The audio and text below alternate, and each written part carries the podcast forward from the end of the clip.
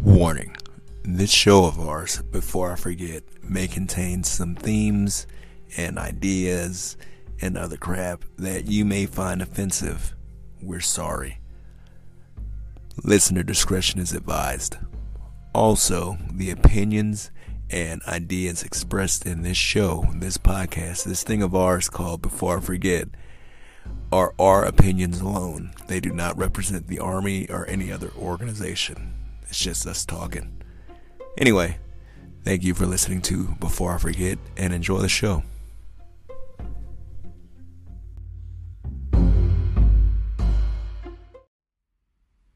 If you haven't heard about Anchor by Spotify, let me tell you. It is the easiest way to create a podcast. Truly, if these two grunts can navigate it successfully, you should be all set. Anchor has everything you need in one place. It has tools that allow you to record and edit your podcast right from your phone or computer.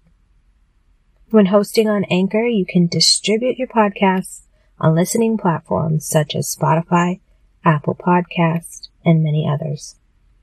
Again, it is everything you need to make a podcast in one place. And best of all, Anchor is free.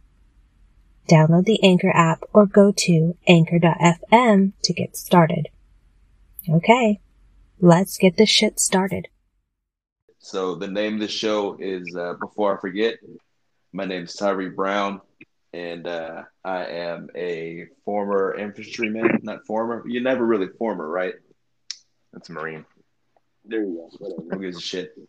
Uh, I, w- I went to basic training for infantry, and I came out an infantry guy. And uh, personally, you know, I had aspirations to do like the extra high speed shit, but I never got around to it because I was just a regular dude. And we kind of came up with the idea for this podcast of just two regular guys talking to our regular friends about our extraordinary extraordinary stories that we had because we were part of history when we were in the military. Yeah. Mm-hmm. Makes sense. Yeah, sounds good. This is my, this is my friend Kevin here. Yeah, that's me, Kevin Johnson. Also did the same thing. Went to basic training to become a regular infantry dude, and I am still in the army as a drill sergeant. And I have two other MOSs, supply and military fucking police. But you know, Yeah. yeah, that's me. There's nothing wrong with the fucking military police, right? Like, didn't I mean? Didn't we used to make fun of dudes who used to say shit like that? Like, you know, I, I was a mechanic. Yeah, Like, when shit got heavy, I'd, I'd have to pick up the rifle and go to combat. You remember that telling us that shit at the VFW in Schweinfurt? yeah, yeah, Well, man. I thought Um, I thought Love was going to string that guy up. Yeah, and and and uh, and so and again, Mike, you you have to introduce yourself now. It's your turn. Yes. Go okay. ahead with that. All right, so I'm Mike, Mike Griffin, uh, former United States Army infantryman. I served from 2001 to 2008. Uh, went to Kosovo once, Iraq twice, and I did not have boring deployments in Iraq. I mean, Right, right. Yeah, I don't know. I hear I hear people like you guys said, like talking about like how they went to Iraq and basically they just like ran log pack for a year, or you know, mm-hmm. like sat in a TOC, or they were just you know spent their days in the internet cafe going to you know, Dude, can you imagine? Jesus Christ. Ah Well, I, I, I, I think back to our time in Kosovo and how boring that was. I mean, we were going out and doing presence patrols and, and route clearances and whatnot, but for six and a half months that we were there, dude, it was mostly just standing in the guard tower and standing, staring at, you know, whatever for 12 hours. it was I couldn't, I couldn't imagine doing that for a year. Yeah, yeah, me neither. And then Uh, coming home, and then coming home from that deployment, your your supposed combat deployment, and talking about, yeah, I was an infantryman deployed to Iraq, but I have nothing to really show for it. I mean, Well, like, you gotta explain a little bit about what we have to show for it for what we've uh, been through with our shit. Yeah. Um, but yeah, so um, interesting. Um, I don't know story or whatever. So Mike and I we went to basic training together.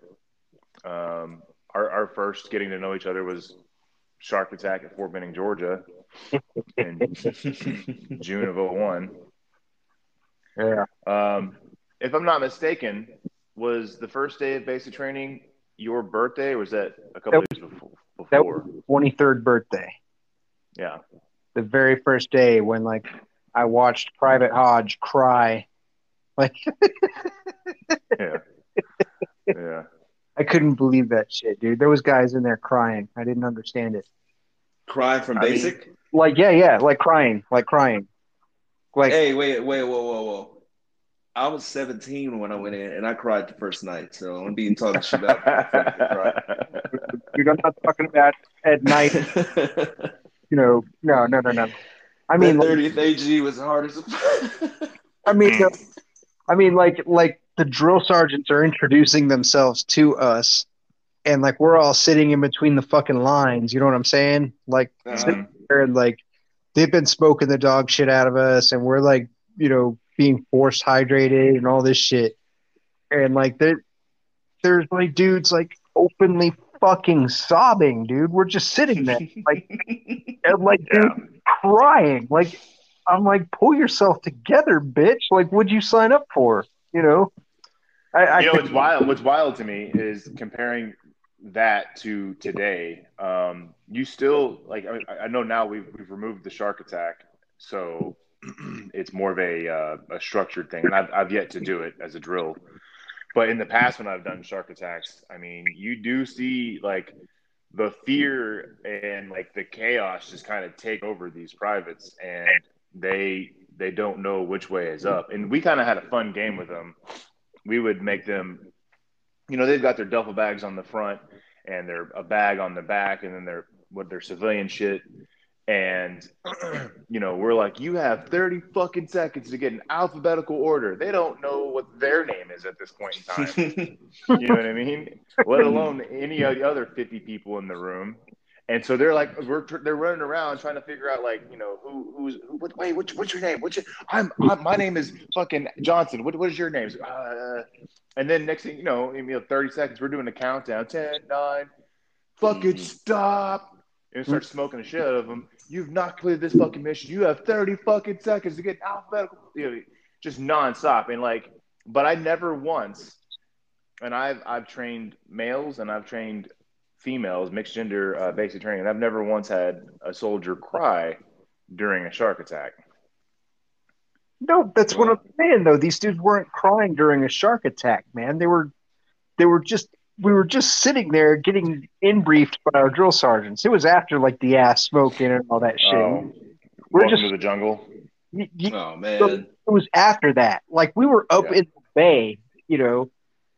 Like cuz it was like the dude told us it was like the the the one time we'd be allowed to like step over the line until we had permission or earned it. oh yeah, yeah, yeah, yeah.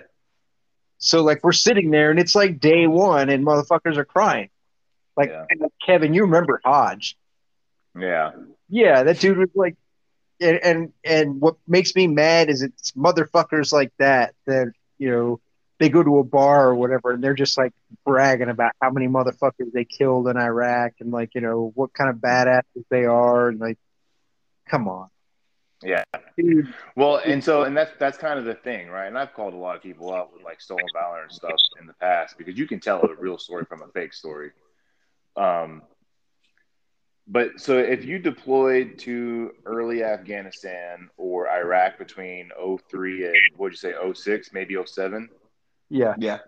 um, you definitely saw some shit depending on where you were. Um, I, I know some dudes that were in the 25th uh, Light that were uh, deployed around the same time we were. Not the guys that helped us out during Baton Rouge, um, but they they saw some shit. You know, uh, first AD, uh, they saw some shit, but like deployments later on, as as uh, especially during the second surge in 09, there's a lot of dudes that deployed during that time frame that just didn't see the same frequency of combat that we did. Um, like I sat there and tried to like add it up. You know, we you can probably count, you know, on two or three, four hands how many like major firefights we had. But then like the the smaller skirmishes uh, or skirmishes or or ambushes or whatever. I mean, there's just nonstop. I mean, I remember us going to the OK Corral um, every single day for two weeks, and of those two weeks, we got engaged like ten different times. Yeah. Um, Yep. Sometimes it was quick, you know. Uh, uh, the Bradley would go off and and in in the in the scenario right there, um, and then sometimes it would be a little more drawn out. But yeah, every single day. That's why we called it the OK Corral. Right. But let's not get too deep into that for now. Let's go back to back to basic. How long were you guys at uh, 30th AG? Uh, I want to say I was there. I don't know, two weeks maybe. Yeah. Two weeks. Um, I shipped. What day did I ship? May May twenty sixth. So yeah, about two weeks. Yeah, my Okay. my basic active service date was 24 May 2001, and then we started on the 8th of June. So yeah, it was about like two and a half weeks, I guess. I don't remember my specific date that I even left for basic, but it was the same day that Timothy McVeigh was executed. Oh, nice. That's a good day. So that's one way for me to remember that. And I was I was in I was in 30th AG for a long ass time, um, but eventually, uh, from whatever that date was up until around September 9, 10 is when we started basic officially after that long stay at uh, 30th AG. oh dang! I, September- I, I didn't. Yeah, I didn't realize um because we graduated September fourteenth. Yep. Um, yeah. Yeah. So okay, so I was just getting started, and y'all were about to split. Yeah. So, Yeah, yeah. Uh, what what was the difference? What was the change in basic training when September 11th happened? How did you guys learn about how it happened? What what ha- what were you guys uh, doing? Okay. So um, we were waiting for our battalion commander to come through and give us our final inspection. Like we had all Board, yeah. stripped down on the bunks, and we were all wearing Class A's and all that shit. And then like Mhm. our first sergeant came over the intercom and told us he was like, "Man, the World Trade Center just bit, you know, blah blah blah blah," and like, I don't know, like, I think we all kind of thought it was a drill. hmm Yeah. Like yeah, I that's kind of yeah. was getting fucked with, you know, like, okay, put all your shit together, get full battle rattle, yeah. And then right. like sergeant was like, "No, man," because he heard us like hooting and hollering and shit, and he's like, "No, man, go into the day room and turn on the TV," and like, you know, which was startling to me because that was the first time I was ever allowed in the day room Yeah, Like- right. ever, that alone that alone is pretty serious. and like, you know. Hadn't seen TV the whole fucking time I was there, and then like I went and flipped on the TV, and then like you know fucking the second plane hit, and like that was i mean i don't know that day i kind of knew you know like my little fucking six year european vacation was over like oh shit. man. Yeah. join the army to be a fucking hero you know what i mean there wasn't an arm there wasn't a fucking war on dude i joined to escape clarksville tennessee and go drink beer and chase german chicks that's Yeah. that's why i joined the army Man, same here, dude. I was in Inglewood, California, and uh, I didn't join for that. I joined for the college money Uh because that's what everyone joins the army for around that time. 'cause There was no fucking war going on.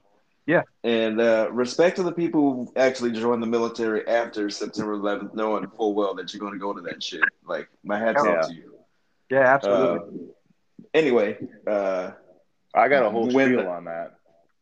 when I found out about September 11th, or I mean the the attacks, it was the same shit. We were out there doing PT, I believe, and they hauled everyone's ass into the fucking um, day room, not day room, big auditorium, and uh, the drill sergeants were all pissed off looking, which is like says a lot when no no no that says a lot when we're at the start of basic training and they're even more pissed off Mm, yeah. they're slamming their hats around and shit. And uh, we sit down, and the second I sit down, I watch the second plane hit, and I'm like, "Holy fuck! This is some wild ass Michael Bay type, uh, Yeah. special effects because man, I didn't expect this kind of dedication to trying to trick us into getting us ready. And then they're like, "Nah, man, y'all are going to war." You're like, "Holy shit!" Like you, you signed Yeah. up for it, man. Here you go. Yep. No, you know what's weird is uh, it's it's funny that we have pretty much the same um, thought process when we when we first saw it. Like this is this is this is a drill. This is not real. This is like you know getting us prepared for what's next or whatever. Yeah. Um, so I joined because I was a moron in high school, and wouldn't you know it, 20 years later, I still am. Um, but uh, no, so I joined, man. So it's kind of the same thing to get out of Van Buren, Arkansas, because there's not a lot of uh, um, uh, jobs in that area, um, unless you want to work factory type stuff. I remember telling my parents, my dad and my stepmom, because they both served. My mom, my stepmom was uh, active Army, and then Army Reserve. My dad was Arkansas National Guard back in the day, and um, I remember telling them, "I was like, I'm going to go join the Army. I'm going to be in the reserves, in the infantry. And I'm only going to do three years, and then I'm going to do college at the same time." And you know, go down to MEPS, and re- recruiters are like, "Hey, man, you you can do infantry, but you can't do it in the reserves." They didn't say anything about the National Guard Mhm. but that's a whole other thing. But um, so I go down to MEPS and I come back. They're like, "Hey, man, you can get you three years for ten thousand dollars or four years for 17 I was like, "Well, that seventeen is more money, but can I get guaranteed duty station?" He's like, "Absolutely, man. We can put Europe in there. Sweet."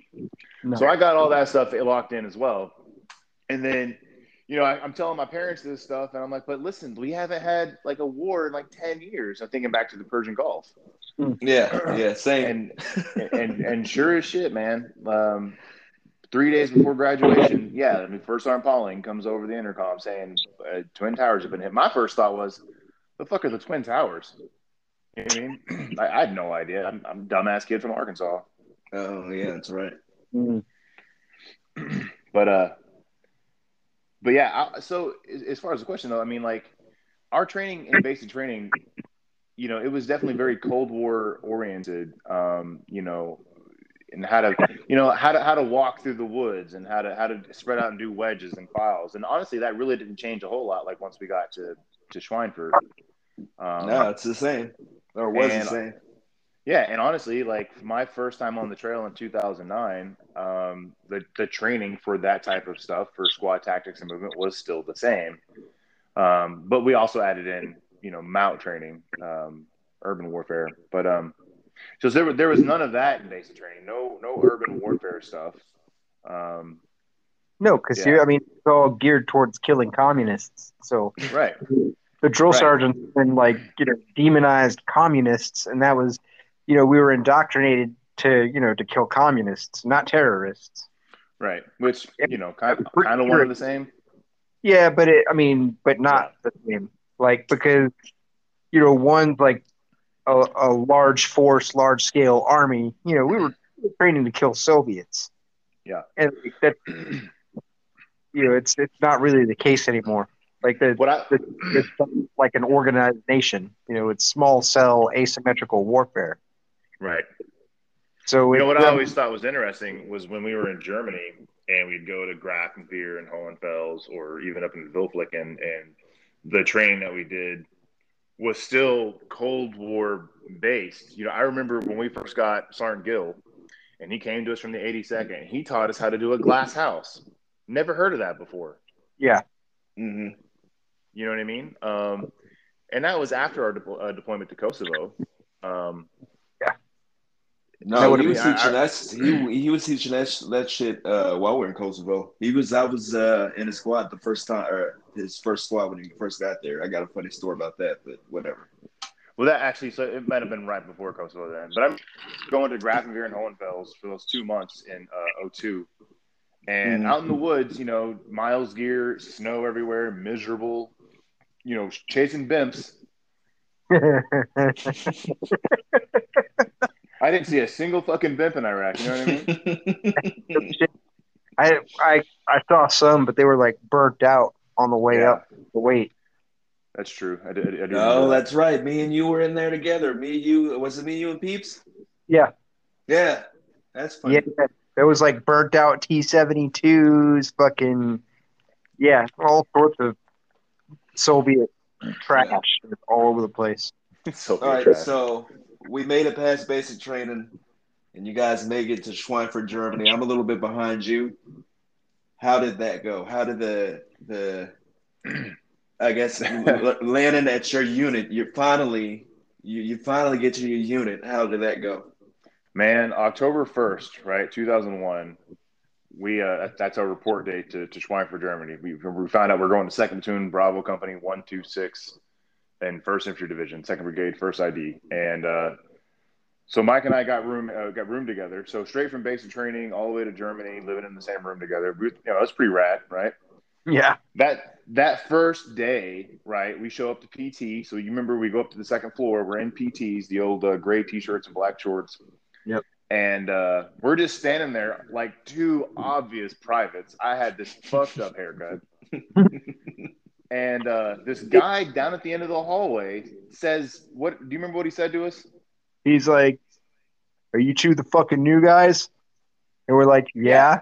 And he's like, "Yeah, what?" Yeah, Dick- he fucking lit us up, man. Oh yeah. Yeah, man. Uh, it was a setup, man. It was a fucking ambush. Well, hell yeah, yeah. it, it was Sergeant Bloom. It was Yeah. Sergeant Bloom. Uh, saying that shit, dude. Me and me and Jonathan just like snapped to parade rest like immediately.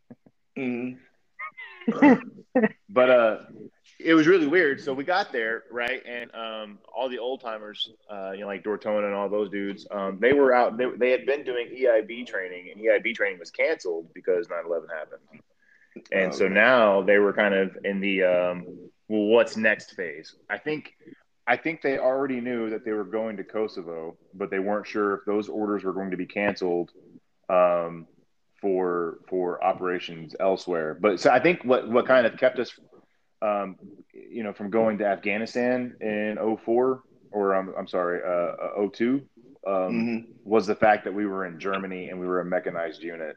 It- we Uh, were and would- we were already slated to go to Kosovo anyway, man.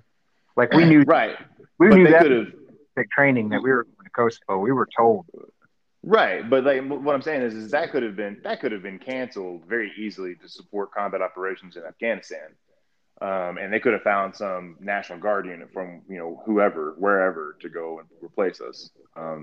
Because honestly, but you know, I think back on it, us us going to Kosovo, I think um, had a lot to do with how things played out for at least our platoon.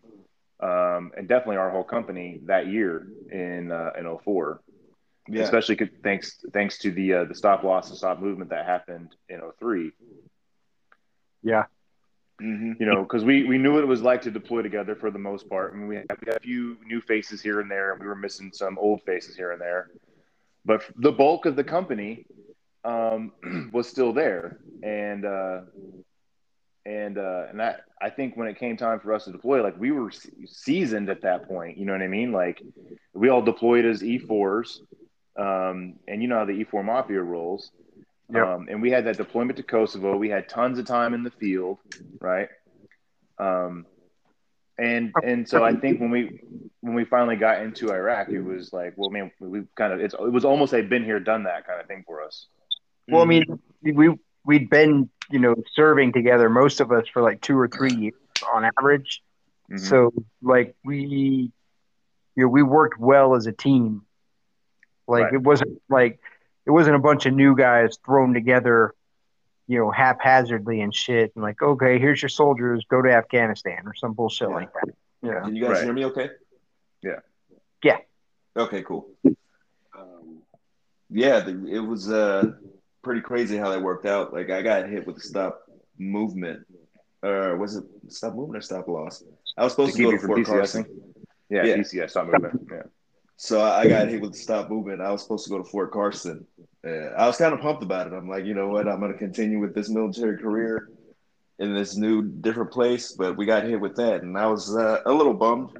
But you know, I, I had to think about it, and I had a bunch of people like sit me down and like, hey, man, it, it, it sucks not leaving, but now you're going to go with your boys, and I'm like, man, that's so much, so such a better feeling Yeah. yeah.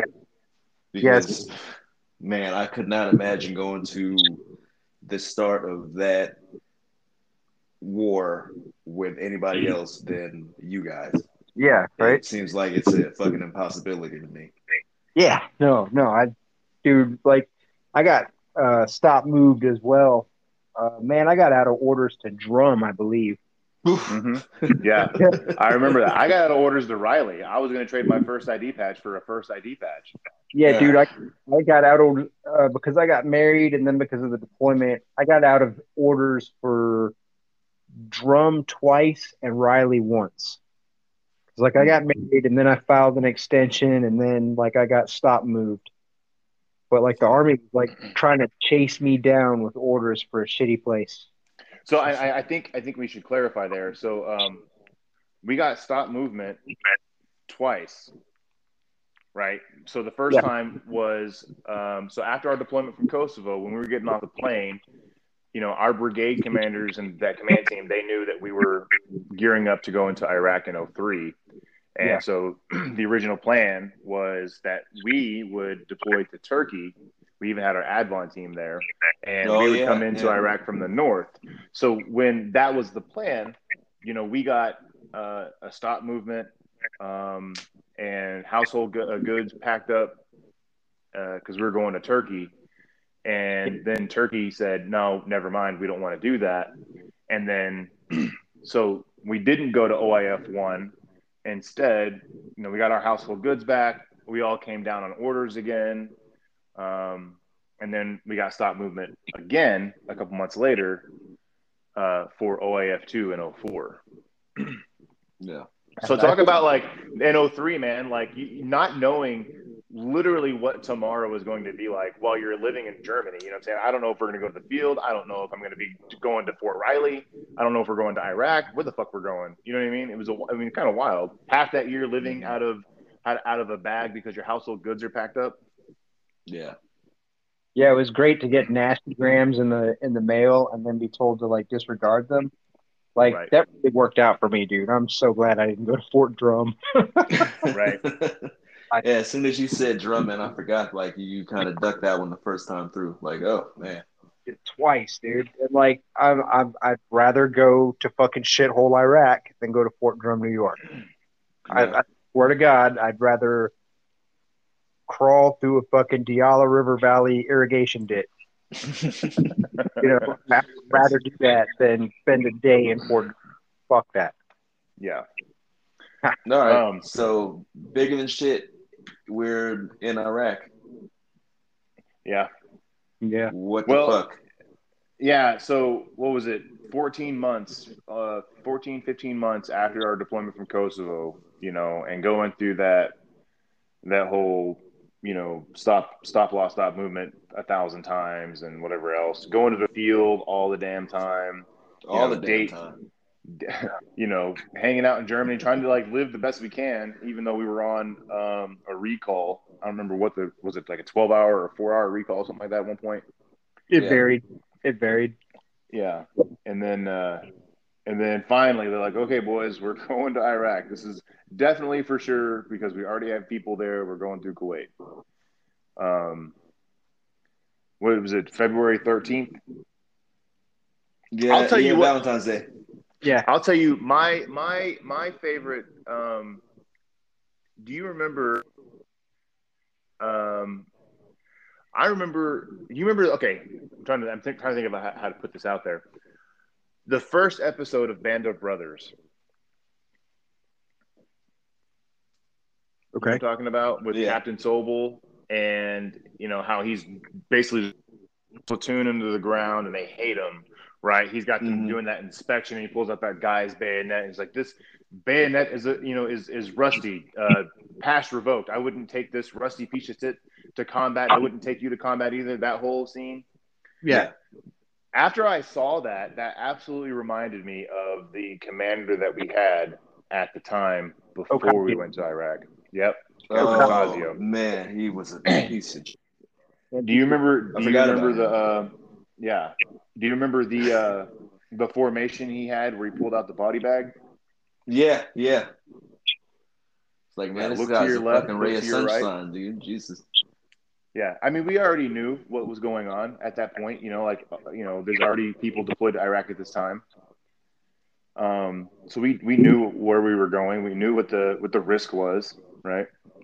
It was just Yeah. un- it was just unnecessary stuff. But I remember, you know, the change of command ceremony we had the day we left that morning. Yeah.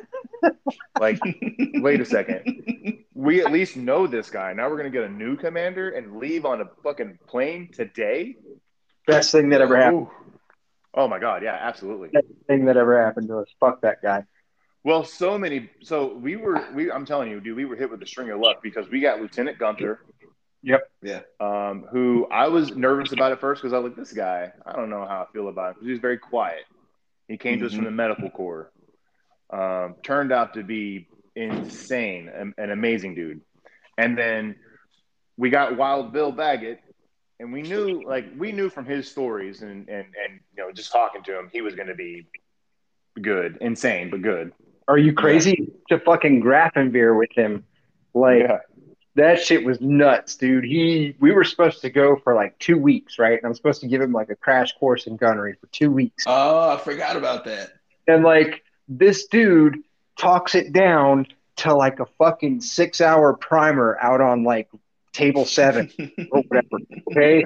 And so like I'm showing him the controls and like, you know, we get troop targets up and I'm like troops in the open, you know, and, and like dude shoots fucking HE high at the goddamn uh troop target lifters and Sergeant Ward comes over the fucking the admin net and he's chewing my ass for letting this paratrooper like fucking waste his lifters with, you know, concrete training rounds from a 25 Mike Mike.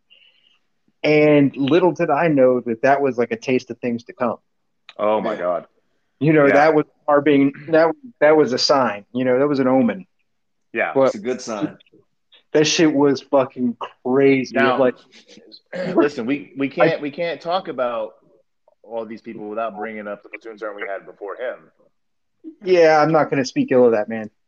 No, I'm not either. Sergeant Swaney um, set us up for absolute success, and He did. he did it. He did it through uh, torturous means, but it worked. Um, you know, when we were in Iraq, and like you know, just just the attention to detail that you had to have when you were looking for bad guys in the crowd or IEDs or whatever. You know what I'm saying? He helped us, uh, you know, uh, dial in. He helped us dial in that that attention to detail. I remember, dude, having room inspections in the morning before PT. Everybody fails, right? Yep. So tomorrow morning we're coming in. We're waking up an hour earlier, and we're going to continue to do that. And not only we're going to do it earlier in the morning, we're also going to do it later in the evenings. When you're off, when COB happens, you're in your fucking room. You're you're you're GIing that thing. I mean, Yeah. he was pulling, he was flipping over those uh, our our mattresses. If the spring or those little wires going across had a little bit of like dirt on them, fail. Man, I fucking hated that dude when this when that during that particular time. Yeah, I fucking hated him because I'm like, man, you ain't never gonna fucking pass shit. This motherfucker come in and, and, and look at the dirt on top of the fucking the screw on top of the fucking door jams. Like, what the fuck is this guy doing? But I, I get it now. I get it now. Yeah. But goddamn. I didn't want to hear it, dude, because like, I'm, and then I got to go to UCOFT with him at two o'clock in the morning and shoot at fucking copters and bimps and shit on this, you know, simulator. Mhm. And like, I'm Yeah. seeing that guy. You know what I mean? Like, no, dude, he he he he did that on purpose. I mean, you know, he he- had deployed with uh, with Seventh ID back in the day. I'm not sure where they went, um, but he He- knew what he was doing. He was helping us out. I remember running into him um, in uh, where did we fly out of? Ramstein. yeah, or Rhein-Main. Uh, I don't remember. Um, but I remember running into him, had all my gear on, and we hadn't seen him a little bit. And he's like, Johnson. He's like, hey, Sergeant, when else is going? And like the way he talked to me was not the same guy that was doing his room inspections, right? Yeah. He talked to me like, how, how are things going? Uh, how's the platoon? You know, how's the new platoon sergeant? Like he was genuinely concerned about with with us and and how things were going. And you know, you know, I I was glad to see him because I I liked him. I was just really mad about all that stuff. I remember cleaning our our M16s, and on the um on the uh, the the um, forward assist, there's that little itty bitty hole in there that really doesn't have a whole lot to do with the functionality of the gun. I think it's like a retention pin of some type. Yeah. Um, he would like take a, a a safety pin and dig it in there, pull out dirt. Gun's not clean. You know what I mean? And Yeah. so none of that in my mind though when I saw him, and I was just like, this guy actually cares. And then we get into Iraq, and you start to notice like you have to pick up on things. I remember listening to the prayer calls and being able to hear certain uh, phrases or words, and it's it, it it it took a level of attention to detail to pick out those things or to pick out the people in the crowd that were probably up to no good. Or being able to see that person kind of peek around the corner from, you know, 200 meters away or whatever. Or being able to find a fucking IED or a fucking landmine Right. Yeah. Um, right on foot, you know, because that's that's what I had to do my next deployment after that. It was all you know dismounted foot patrol. that was my whole year. Yeah. I was gonna say that's a crazy um, change of change of life for you. I, I went through it too, but not the, in the same like capacity as you because you went from fucking Top Gunner type of a guy to now you're a dismount. yeah, it was it was crazy. And like when when I went to the new unit in Fort Lewis, it was a new unit, right? So I got there and I was one of the first junior NCOs to get there. It was all privates and officers. Hmm. and then the first sergeant and like dude it was fucking chaos and like you know how you you say sergeant sweeney got us ready well i mean he he'll also be the first one to say that it was pretty easy for him or relatively easy for him because the framework was already there. Right. dude got to fort lewis there was no fucking framework. It was just like crazy. Like i can't tell you how many fucking new soldiers i had to do reception integration at like the psych ward at fucking madigan army hospital or fucking at you know brigade headquarters because they caught the dude because he was AWOL or fucking deserted or it was nuts man Yeah. it was nuts so yeah it, it was fucking crazy Okay, so we're we're back to Iraq. Um, Kevin, you got something? Uh, no, I was just laughing at the, the, the at your uh, smooth transition there. I, I got no transition skills, man. This is this is fucking podcast number one. All right, this is gonna be. Yeah. We'll we'll keep it in the air. You won't crash it. I promise. you can you can edit it later dude Yeah, yeah, we'll clean it up. Anyway, uh, so we. Well, let's uh, start with let's start with Kuwait because we were there for a couple couple weeks. Oh yeah. Um, boring. I could, I was so mad they put our damn tent like a mile away from the DFAC, and we had to walk there in full kit. Yeah, yeah yeah, yeah. But again, in retrospect, all it was was preparation. Mm-hmm. Or uh, Sergeant, Sergeant Baggett, Sergeant Baggett making us do. Uh, right. Oh my god, yeah, dude. Um, but like Sergeant Baggett making us for, for PT one morning doing uh, fireman's carry over that that shitty ass sand dune. yeah yeah But he made me carry meat. I was trying to get away with it and carry. Uh, I think I was trying to carry P Diddy, and uh, he's like, "What the fuck? no, man, you need to carry somebody your size." God damn it! Trying to get over and shit. Fuck it, Yeah, man. I guess if you ain't trying, you know, fuck it. yeah, right. Hey, I mean, I was, I was an E four. You know what I'm saying? I was trying to sham as much as I could. Yeah. Do you remember, guys uh, recall this? Uh, we went to this one range, and I guess it was this old motherfucker there. He was trying to teach us some kind of special shooting tactics. Yeah, yeah, yeah, yeah. I was just gonna mention that. Yeah, man. So he was a special oper- former special forces dude. Yes. And uh, and I remember when we got to that range, it was pitch fucking blackout. I couldn't see a damn thing. I, I remember Yeah. taking a picture like five minutes apart, and it was like pitch black, and then like the sky is lit up.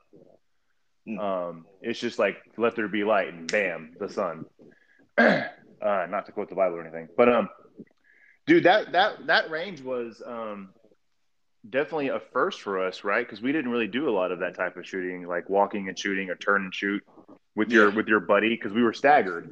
Mhm. Um, you know, because you know how ranges were back then, and even now, like everybody online, nobody forward of the gun line, nobody pulls the trigger, don't touch your weapon, blah blah blah. Yeah. Which is you know totally how it is in real life. Mhm. yeah Yeah, that We, that was um, pretty fun. That was a yeah, that was a different experience. I don't I wouldn't there was a certain part of it that was not fun because we were all kind of converging on the one target, but everyone was walking and uh, we're kind of funneling in. Eventually some people were ahead of the fucking fire and some people were way behind the fire and I'm I'm looking at Sergeant Baggett He's like, somebody's gonna fucking get blown away doing this shit. Dive for the nigga Iraq. yeah. He's like, we gotta fucking stop this shit right fucking now. Dude, I was laughing yeah. my ass off, but it was fucking true, man. It was uh that one particular part of the training was mad sketchy and it did not need to happen because I, I did feel like somebody's gonna get shot, but we made it, yay. Yeah, right.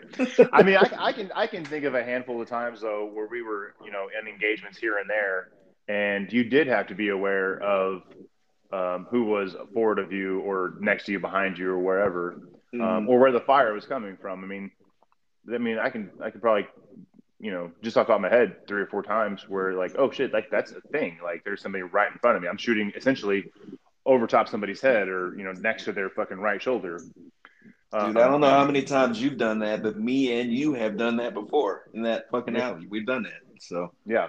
Oh man. Shout out to the old SF dude for his wild ass training because that shit was wild as a motherfucker.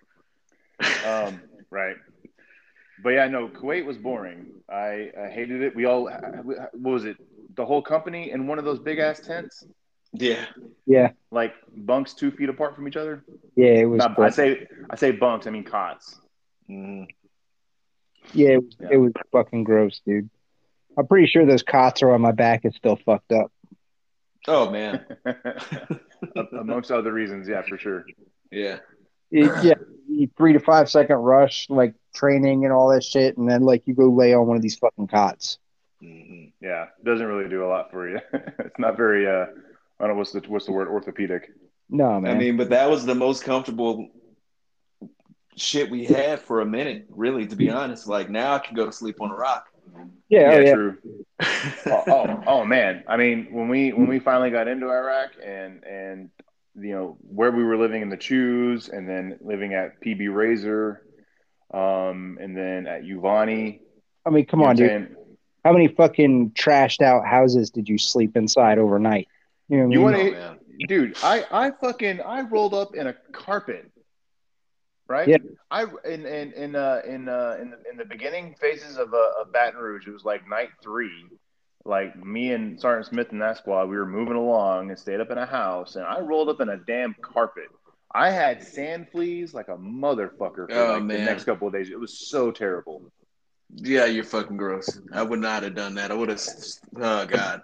I would have slept man. on the stairs. I'm sure. I'm sure it was cold, dude. I'm sure, but fuck. I don't know, man. I, I've I've laid down in piles of trash waiting to ambush some asshole. You know what I mean? Like oh, that's burnt, different. Burnt fucking Baghdad Iraqi fucking shit trash. like, I remember like I remember that fucking smell like permeating all my shit. Oh. Mm-hmm. Like my yeah. my fucking battle rattle, my fucking uniform, my boots were nasty as shit. Like it, uh, the whole place yeah. just it was filthy. Like mm-hmm. we slept like that. You know what I mean? yeah. It was yeah, man. So yeah, I mean, yeah, for sure. So, uh, so Kuwait sucked, right? And now we're driving into Iraq, and I thought that was kind of a cool experience. I'm not gonna lie, talking about driving over the border into Iraq. You know, I can't. I wish I got a picture of that sign. Um, you know, combat this way or whatever the fuck it said. I can't remember. I mean, there, there was some sign there, like as you cross the border into Iraq, you know what I'm saying? Like shit got real. You know what I'm saying? Stage the convoy 17 hours before, you know what I mean? And, and, and, and you roll in. And the weapons and, uh, red, lock and load, that kind of fucking shit. Mm-hmm. Right. And at that point in time, it's like, because we've been in the field and we've locked and loaded blanks. We've been on ranges and locked and loaded live rounds to shoot at fucking, you know, E type silhouettes or moving targets or whatever. But yeah. You know, we're rolling into this foreign country and we have live bullets in our guns. And, you, you know, for, for my, what was I, 20, 21, 21?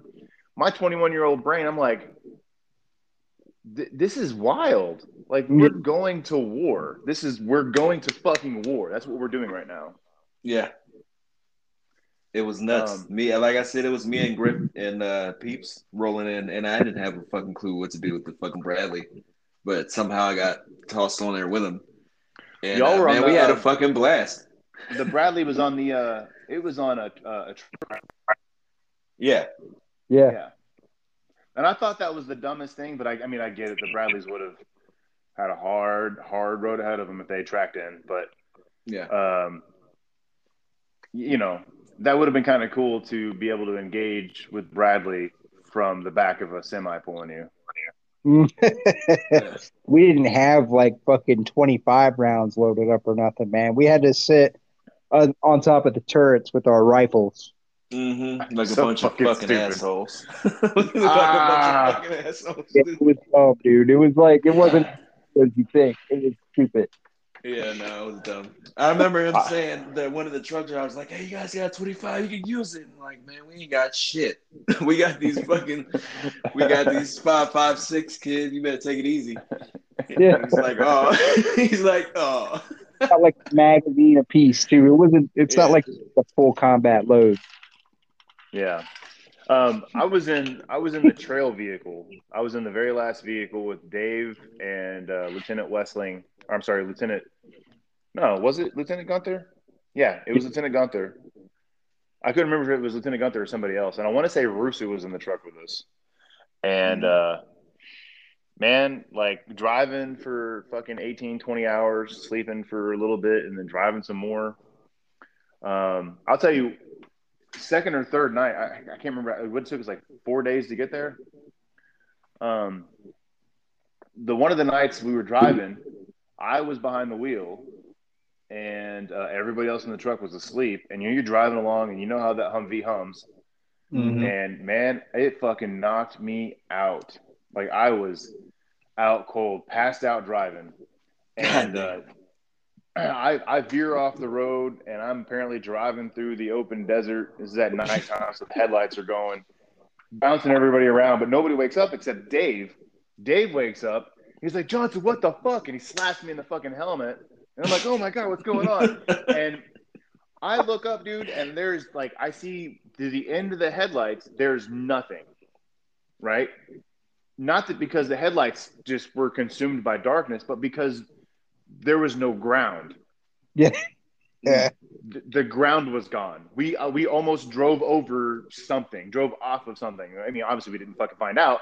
I fucking swerved back. Everybody else in the truck is awake. Like, what the fuck? And I'm like, yeah, my bad. I kind of fell asleep a little bit. And um, I, lo- I try to I try to find the convoy, and dude, they're like 200 meters up the road from me. I can see taillights. I'm like, son of a bitch, man. I veered off quite a bit. yeah. That is the last time that I have ever, no matter how tired I've been, it's the last time I've ever fallen asleep while driving. Never happened since then. Swear to fucking God. I had no clue that even happened. Yeah. Oh yeah. Dave had a clue. but yeah, man. So uh, I remember we got to we got to Brassfield-Mora at night, and I don't remember much from that night because I just remember being fucking dead ass tired. hmm but the next next morning, the next few days, seeing the unit the units that we were replacing, and then walking around just looking miserable, right? Yeah. Um, because the you know their time there was you know they were sleeping in holes that they dug and and it wasn't until the last few months before we got there that they found this grain silo and uh, were able to get some type of housing set up um, the choose but these guys walking around in like mixed match bdu and dcu um, and just looking just defeated drained and like out of no like just no energy left into them hmm Yeah. grungy, dirty because they didn't have proper showers. I mean, there was a shower stall, but how many? Do you remember how many times that shower stall on Brassfield got water? Oh man, Like- it was twice that uh, year. Yeah, yeah, it was it was non-existent. I'm I surprised people I, I can- didn't I get can- like some kind of serious skin disease out there from uh, for lack of hygiene.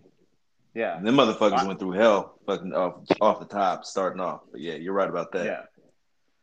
Um, and I was like, "Fuck, man!" That, that was one of my first thoughts. Walking from our our grain pad um, all the way down uh, to the where the where the DFAC slash gym slash uh, phone call center slash whatever else they made it to be. Church went Uh, into church too.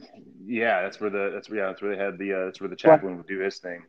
Slash camel spider fucking migration route. Yeah.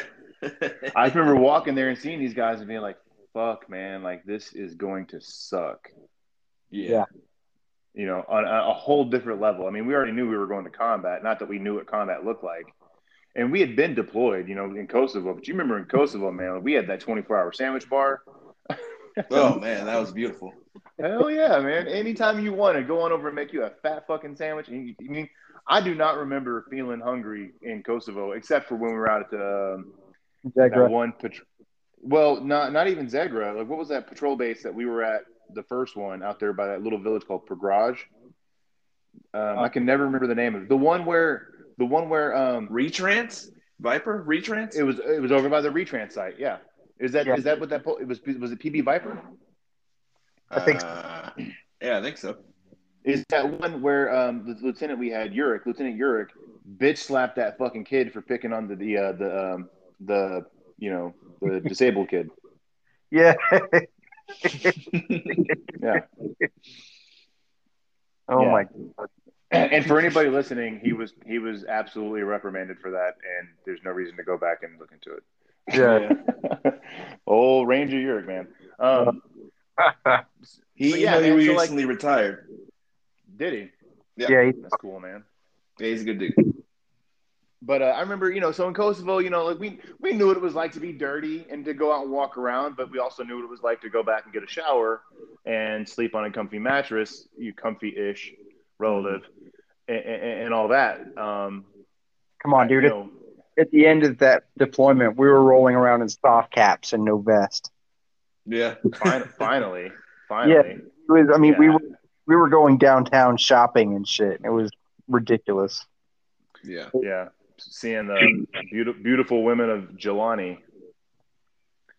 Fun, Yeah. fun story about Jelani, man. Billy Jack and I, we were um, for a little while, we were the uh, top gunners, right? The the truck gunners, because we were both machine gunners, but you know, in, in Kosovo, we didn't carry the 240, so they made us M16s, but they still put us as uh, as, as truck gunners. And so Billy and I had uh, two way radios, and he would spot things for me. And when I say things, he would spot these these uh, these th- women just walking around town, just looking beautiful as shit. You know what I'm saying? And they were they were they were built different. Yes. Yeah, they were. And uh, he would spot him. He's like, hey, he's like, hey, hey, Schwans, um, you know, two o'clock, uh, gray pants. And whoever was in that truck, it, it- this lasted for a couple of days before we, you know, we got away with it for a little bit. Somebody in the truck overheard him say that, and you know, we got in trouble for it. Uh, I want to say it was uh, Sergeant Frazier, his punk ass. Yeah. Uh, Sergeant Frazier's all right. What are you talking about? No, man. Sergeant Fuck Frazier. No, man. I ran I ran into him on the trail in 2009. We were both drill sergeants together. oh, I okay. was- How'd that go? I was we weren't to, drill sergeants together together, but we were drill sergeants at the same time, I should say. yeah. But you got to think, you got to keep in mind, man. Like he was my E5, almost E6 squad leader. Actually, he got promoted to six before he left, and I was his E2, just promoted to E3 private. And then in 2009, he and I are both drill sergeants together. Mm. Oh, Man. How the turn Yeah. have tabled. Exactly. I can't believe old fucking Aloysius D. Frazier being a goddamn drill sergeant. Are you kidding me? He That loves was that's what I said when I when I saw him at the at the uh, the, the little little mini PX on on the training site at Fort Sill. I was like, "What the fuck? What's up, man? How's it going?" He's like, "Oh hell no." Uh, yeah, man. He, he did not he did not treat me with uh, with with uh, friendliness at that, at that point. No. But that might have a lot to do with the fact that like we were up on a um, not to get away from Iraq and all, but we were up on in, in Kosovo. We were up on the Serbian border, and we were doing a um, a tactical, um, kind of like a tactical control point, but like so we were blackout, right? two Mhm. Humvees parked 50 meters from each other, facing each other. And I was in one truck with um, Bagnall, Kyle Bagnall, uh, my team leader at the time, and and Billy Jack. And the other truck was Arn Frazier, Heil, and somebody else. I don't remember who. And Bagnall fucking hated Frazier more than anybody else did. Shout out to Bagnall, dude. I haven't heard of his name in a minute. Hope he's doing all right. Hopefully, he hears it. Yeah, yeah. I, I've heard he's down in, in Texas. Uh, last I heard he's doing pretty well. But um, so dude, he is like going to fucking town, just ragging on this dude. And we were on this TCP for fucking like six hours, man. And for the entire six hours, like we we might we might go into something else, but then something else would trigger it. He'd be like, oh, and, and another fucking thing. And he just, dude, for six hours straight, man, like laying into this dude. And then, you know, we wrap up the TCP, we roll back to like uh, PB Razor or uh, Viper or whatever it was called, where the retrans was. Mhm. And you know, Sergeant Frazier comes over, and we're all grouped up together as a squad. And he's like, "Hey, good job, everybody." Oh, and um, just uh, you know, uh, a word of advice in the future: if you intend to talk shit about somebody, make sure the uh, the, the fucking the ra- the button on the two way radio is not pressed. It walks off. Oh, And we're like, what the fuck? Heil was like, dude, we heard everything. There's a few times the radio cut out, but like we heard every fucking thing. He was not happy. We had to sit there and listen to it the entire time. Awkward man. as fuck. I was like, oh, Oh man, Oh. you serious? They had to. Uh, I don't. I, I kind of. I, I kind of remember that a little bit, but that's fucking hilarious, dude. Imagine just sitting there taking it. I kind of remember that. Ugh. yeah. But anyway. yeah, man. Um, so yeah, Brassfield-Mora. That was a that was an experience. Yeah. Shithole. It was. fucking shithole, dude. Rats It was. It was until we went and lived at other places, and it was like, oh, I kind of miss that place. Like, nah, no, I didn't. I didn't miss that place because, like, the, the thing I hated about Brassfield-Mora was like sitting around in my hooch waiting for death to fall out of the fucking sky, man. Exactly. That, That- was my only issue Yeah. there. that scared me more than any other aspect of combat. Okay, like when when we rolled into town, or like you know, I was I was expecting it, right? Yeah. Mhm. Like Yeah. I don't get my fucking dick blown off, like beating it in the fucking shower.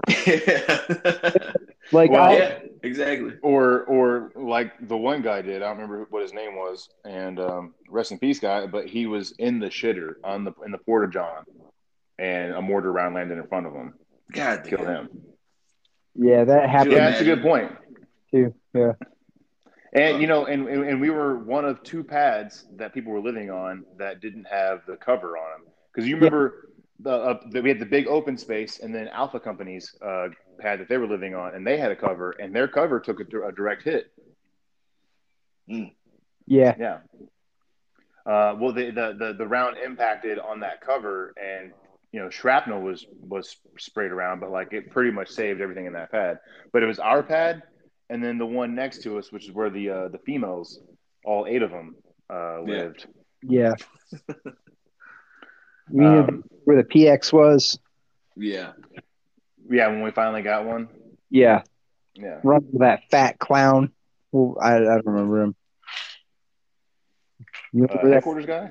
Yeah, he was like a big guy, but he was like overweight.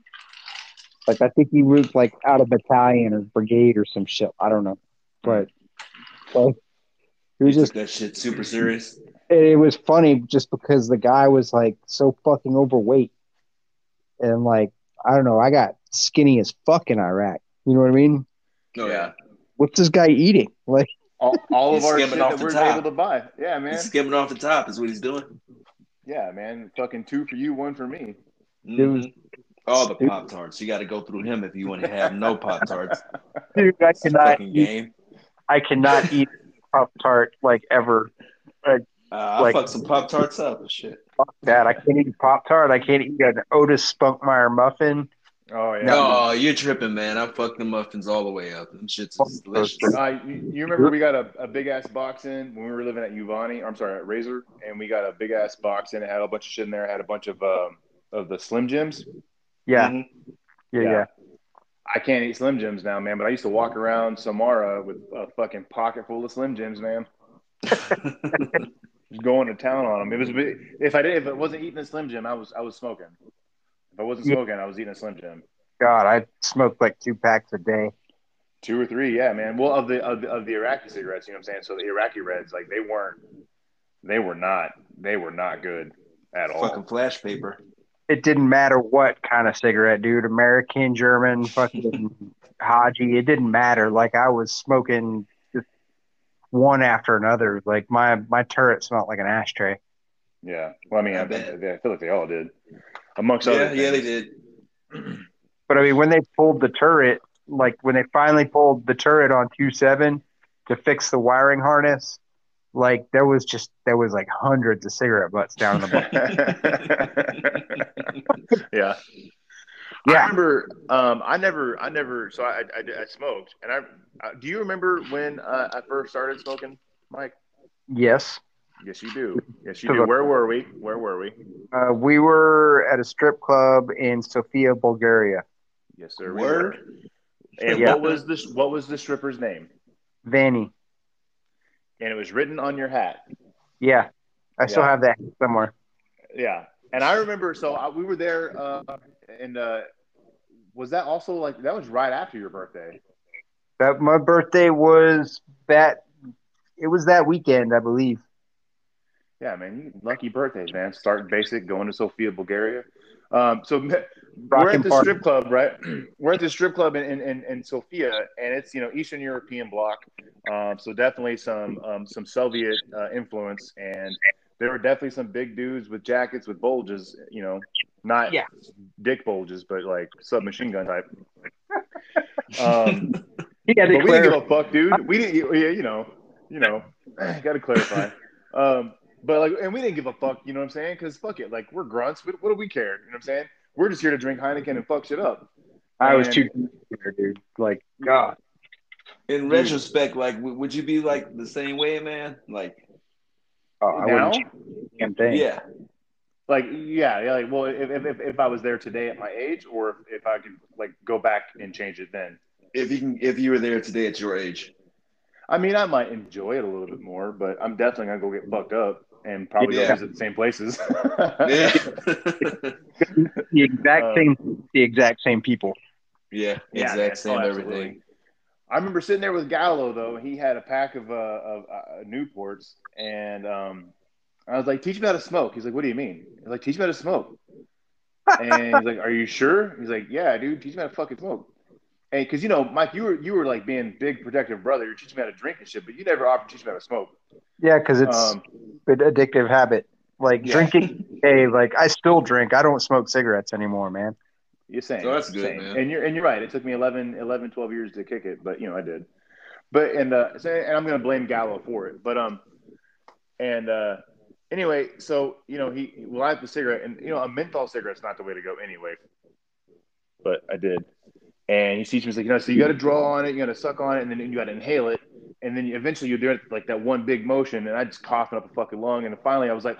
I exhaled and I was like, "Did I do it?" He's like, "Yeah." And I was like, "Fuck yeah!" And I remember I went over to you, sitting up on the fucking stage, eyes buried in this chick's fucking box.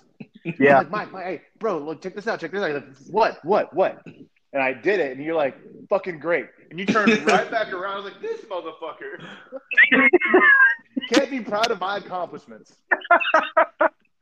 Dude, You finally learned how to get a proper drag off a cigarette, and you wanted Yeah. applause. You wanted Yeah. applause for this. you Want want to to fucking blew you off for some. stop watching the snatch so that I can fuck. Dude, Yeah. no. man. Yeah, yeah, absolutely. Hey, So you can- family, Priorities, man. Priorities. first. family first, man. yeah, well, yeah, that's true. That's true, Yeah. Kevin. Five. yeah, right. yeah. Um, but no, uh, yeah, that was a good time. But yes, so in Iraq though, so I, I, I, I smoked, you know what I'm saying, but I didn't, I never, I never did any other tobacco. But I remember, do you remember when we were in basic training and we were on that night range, and they went way the fuck out there and they, they like flicked a lighter, turn, you know, Yeah. set a lighter, and they were like de- demonstrating how well you could see that light from so far away hmm that made me not want to smoke on night missions. So I, I picked up Copenhagen back when they had that bourbon flavored uh, Copenhagen Black. Gross. Oh man, that was the only kind I could do. I thought that was the shit back then. That was uh, Mhm. Copenhagen Black was the uh, the way to go until you know. it- it- a lot of people had Skoal and shit like that, and that was really the bad. So you know, Yeah. Copenhagen anything, according Yeah. to the tobacco aficionados, is the way to go. So what was it? Uh, Flavor Country? yeah, yeah. Dude, I was dipping in Kosovo just to stay awake in the fucking towers. Yeah, Dude. yeah, same. Like it was so Eating- Eating bottles of NoDoz out of Zegra.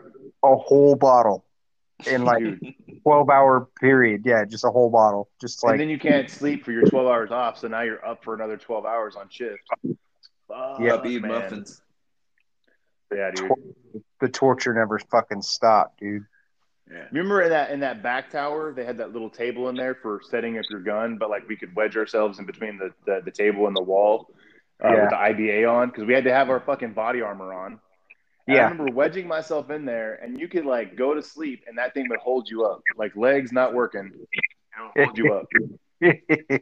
Dude, I was too paranoid for that. I was like, I was a fucking vagina. Dude, I was, I was, me getting no sleep, man. Hell no, I'm guarding.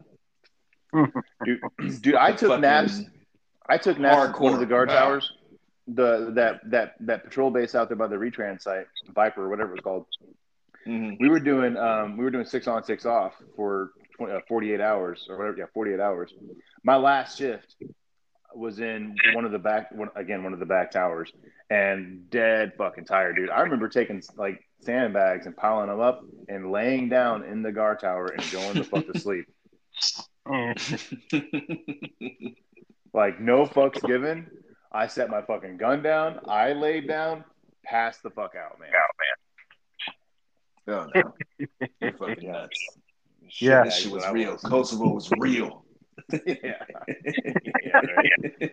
yeah, you know, and it's funny. It's funny to say that, man. I remember, um, I remember uh, our Humvee, the power steering uh, fucking locked on it. Wheels got locked to the right, but the road curved to the left, and they, they were like hundred meters from the Serbian border. And I was there with Winchester and Billy Jack, and just being paranoid, like, oh fuck, the Serbs are gonna come over the fucking border and slaughter us all. We're fucked. We're doomed. And just being like, this shit's real. And then you go to Iraq, you're like, oh no, no, no, this shit This is real. This is real. Yeah.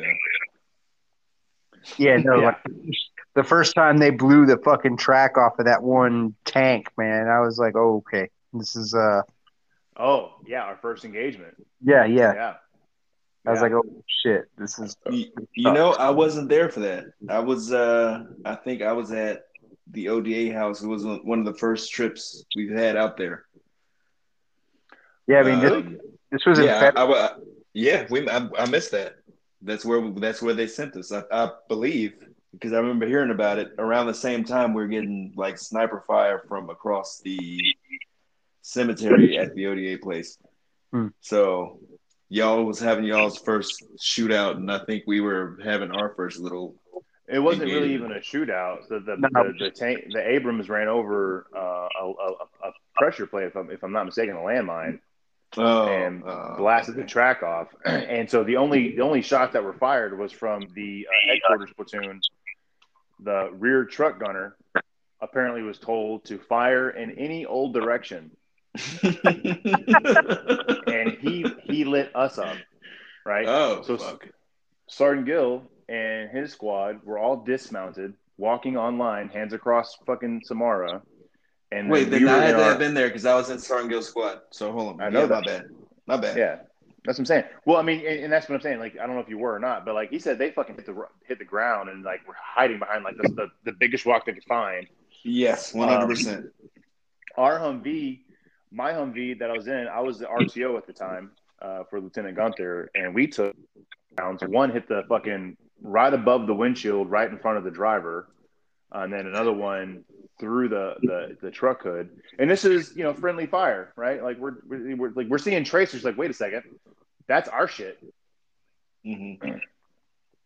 Yeah, God damn. And That's I remember being pretty mad about that whole ordeal. We got shot up by who? do I you don't remember? remember exactly who it was, but I remember uh, it was uh, people wanted to go and find him later Yeah. because that shit was really close. It was really bad, like really, really, really, really bad.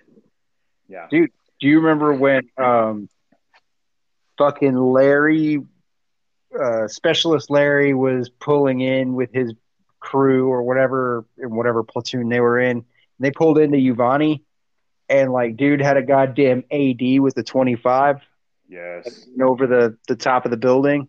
I don't even want to talk about that because that's a whole other. Dude, I bet you we could talk an hour about that motherfucker and like, you know, Oh. what happened earlier in the deployment. I still want to punch that guy in the face to this day. Yeah, he he needs it. Um, yeah, man. How do you how do you AD? I'm sorry. How do you neglig- negligently discharge the 25 millimeter? I wasn't even a Bradley like crew member, right? But I still knew like how many things had to go wrong or whatever for you to be able to pull the trigger and something happen. Well, yeah, It's- you have to have quite the, bit of- the manual safe has to be off. The fucking electrical safe has to be off. You have to have fucking HE punched up. You have to fucking hit the slew, but or the uh, you have to activate the control and then squeeze the trigger. Yeah. Like- with and The with only practice, thing- that shit, you know, you can learn learn how to do it quick. So we're not saying that he he didn't do that swiftly and just fucking crank that out and fucking crank one off. But I'm, I'm just letting people know that just- if they're listening, like they, with practice, you can do it relatively quickly. Yeah, Yeah. but the wasn't- only thing he did right was having his gun elevated. yeah, Yeah, that's the only reason he didn't kill fucking somebody. You know what I'm saying? that time. Like that dude. Oh my god. Oh, you know what he did at uh, in Kuwait with my fucking Bradley? Dude, like we were at the wash rack, right? Getting ready to put these things on boats. And we were on this wash rack for like 18 hours. And we finally finished, and it's like three o'clock in the morning. And this motherfucker drives a quarter mile with the ramp down. Oh. And the fucking so we got to put it right back on the fucking wash rack. It, I swear to God, dude, like, like I was yelling at him, and like fucking finally somebody flagged him down, and he stopped, and I'm still running towards this Bradley, and I can picture you running. I catch up, and like I didn't have to fucking say anything. He just locks the fuck up, and I just started laying into him, dude. Like I was like standing Yeah. over him, like in his face, like telling him he's a fucking retard and all this, and like it was so bad that like Sergeant Baggett pulled me off to the side afterwards, and he was like, "Damn, Griff, uh, I think you you were a little hard on him, dude. You need to like back it. You need to dial it back."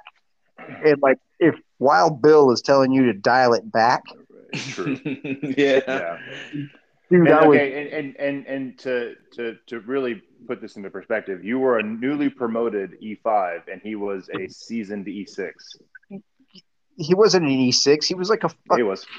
No, he was. Larry. No, special- no, no, no, no, no, no, no. Oh, you're talking about that guy. No, I'm talking Yeah. about. I'm, no, the. No, we're we're we're talking about two different people because the guy who AD'd that fucking that 25 was the E6 track commander. Okay, yeah. Well, they they put Larry in my track as a result, but that was his track. Yeah. That was like oh, well, in that case, yeah, yeah. By all means, yell. Fuck sure he was the gunner in that fucking track that that negligent discharge to 25 like i don't care if he pulled the trigger or not he was still responsible for it that's why he was on the fucking detail in my track Yeah. So ass the- handed the the Bradley commander that had the I keep calling it an AD, the negligent discharge, the ND, uh, was the E6, who was also responsible for our company's only death. oh Yeah, that was him. That's because after that, after he had the negligent discharge of the Bradley, the 25, he was removed from the Bradley and put down on the ground as a as a as a you know squad leader. Mhm. Yeah. And you know what happened to that dude's career I heard he went to Lewis after. Yeah, He- I heard- yeah, he- Ned lewis yeah Yeah, I mean, he got a uh, a bronze star in Germany as a as a deployment award. I didn't get a, a deployment award. You know that? You didn't? Nah. I all I got was I got my Arcom with uh, with my V device from that shit in June. Um, but I never got like everybody else was supposed to get like Arcoms, whatever. Unless you were a squad leader, then you got a bronze star, and if you were a platoon sergeant or you know PL or whatever, you got a silver star. Yeah. Uh, I was just happy that made it a lot, dude. I don't give a fuck. About Yeah, right. Like my, my deployment award is shit. life. Yeah, right. he, kiss, he my ass about that shit. I mean, I wish I had it now, but you know, back then, fuck, kiss my ass and my balls. I'm out of here. Yeah, You're right. Especially since it's, you know we were you know considering that we were all planning on getting out of the army. You know, Mike, you had like two more years left, but like Tyree and I, like we got out like I was I was I was stop lost three days after my original ETS date. So I was there for after we redeployed. I was in Germany for uh, for ninety for ninety days, and then bam, back home. Mm. You know what I mean? So I what the fuck do I care about awards? You know, and after and all that stuff. You know what I mean? Yeah. but uh, No, I got back to Germany from Iraq, and they were like, they were like, "You guys there?" Yeah. Yeah. Yeah. we're here. Okay, like I got back, and the unit was like, "You know, you're on orders for Lewis," and I'm like, "What?" yeah, no, I didn't know. I had no idea. And like it was, God, those times are crazy, man. When we got back, oh, yeah, well, yeah, they were crazy. No, so I remember uh, they segregated us, right? Those of us who were, those of y'all who were who were staying in the army or reenlisting, and those of us who were not. And Yeah. so we all got moved to those barracks over on Conn hmm in Schweinfurt, and uh, that was a fucking party, bro. Like Yeah, it was. I remember, dude, we weren't even waking up. Like I remember getting a call from from somebody, Sergeant Smith, I think, it was like, "Hey, man, you guys plan on coming in today?" I was like, ah, "I don't know, maybe." You know what I'm saying? Like we were just not fucking showing up, man. Like they didn't give a fuck, dude. Like we were over there drinking and partying, and I was fucking around with that girl that I was dating. that bitch, yeah, Yeah, that chick, I should say. She was Huh. not. I did not like that bitch. yeah. Well, you know, I liked her at the time because you know it had been a year. because she wasn't German. That's why. Man, I don't. You know what? And I still regret that decision to to this day because like I dated I dated one German girl that whole time, Nadine. Yeah. And and then and then fucked around with German chicks. But like after that, I was like, you know what? I'm only dating American girl because blah blah blah. The first American chick that I dated in Germany, do you know what I got from her? chlamydia. Cl- fucking chlamydia, dude. she burnt your house Chlamydia. down. God damn. Yeah, bro. Like, what is going on, man? Yeah. No, the first. Oh man, I can't imagine. wait, wait, who came first, Rose or Cassidy? Cassidy, that was her. Okay, Oh, okay. y'all are we are naming names. Oh Oh, shit. Okay. just first Well, name. we'll we'll leave the last name out. There Yeah. you go. I just yeah wanted to know which one was which because yeah I don't know. Yeah, It and was so like- and Ro- so Rose, she and I, she she and I are still friends to this day. Like we're friends on social media. We talk occasionally. Um, she's still living in you know California or whatever. So so it's an interesting um, story with her because you know she deployed with us. She was chemical. She was at the Fob Speicher, and um, she got into an engagement uh, coming back from R and R when we were in Iraq. Um, they were on a, the back of a, a five ton, no armor, right? Because that's how it was. And uh, they they took small arms fire. She had she was a saw gunner at the time. She had her saw, so she fucking swung around and just fucking let loose. And I would like to think that a lot of that had to do um, with her having been with me and giving her a little touch of infantry. Um, and um, and and so she was the only person in that convoy that returned fire, the only person, and um, and she was, you know, she was kind of shook up from it because that wasn't her job, right? She didn't train to do those things like we did. And then at Fob Speicher, they took a VBIED at the front gate, some people. So she she did have some, and they took rockets and mortars all the time, just like we did. Um, so she did she did have some residual effects from her deployment. Um, she's a, a largely you know mostly born, and like there was a lot of moments like random moments like that. And you know the one thing that always bothered me, um, like after the deployment, uh, was the un- or even during the deployment was the uncertainty, like the Mhm. not knowing when or where shit was going to happen. Yep. Um, and it's, it's like you said earlier, Mike. Like when we're when we're rolling out into town, we know that we're going to get into combat. We know. I know today I'm going to wake up, I'm going to suit up, we're going to roll out, and I'm going to fucking take uh, fire and I'm gonna die. I had to tell myself that once we got at Yuvani for the, the last like four months we were in Iraq, that was my, Mhm. I told myself that every single day, right? Fully accepting the fact that at 22 years old now, I'm going to die today. And then you go to bed that night, you're like, okay, well, it's definitely tomorrow. It didn't happen today, but it's definitely tomorrow. You know, and um, but you had to do that so that the fear of uncertainty wouldn't creep up on you. And yeah, uh, but yeah, so it, it, I was just I was went in a whole tangent there, but yeah, Rose, like I, I still talk to her. I'm still friends with her, um, and she's doing much better now. She has her her daughter, um, Good. and and and they're all great. Yeah, Yeah. yeah, yeah. Yeah, her I liked. She was she was cool. Yeah, yeah. I remember that uh, in, in Würzburg, we used to go to the labyrinth. Yep. She tricked me, man. She fucking tricked me because we remember we sat there, and uh, her and her um, her friend Anne, and and you were there.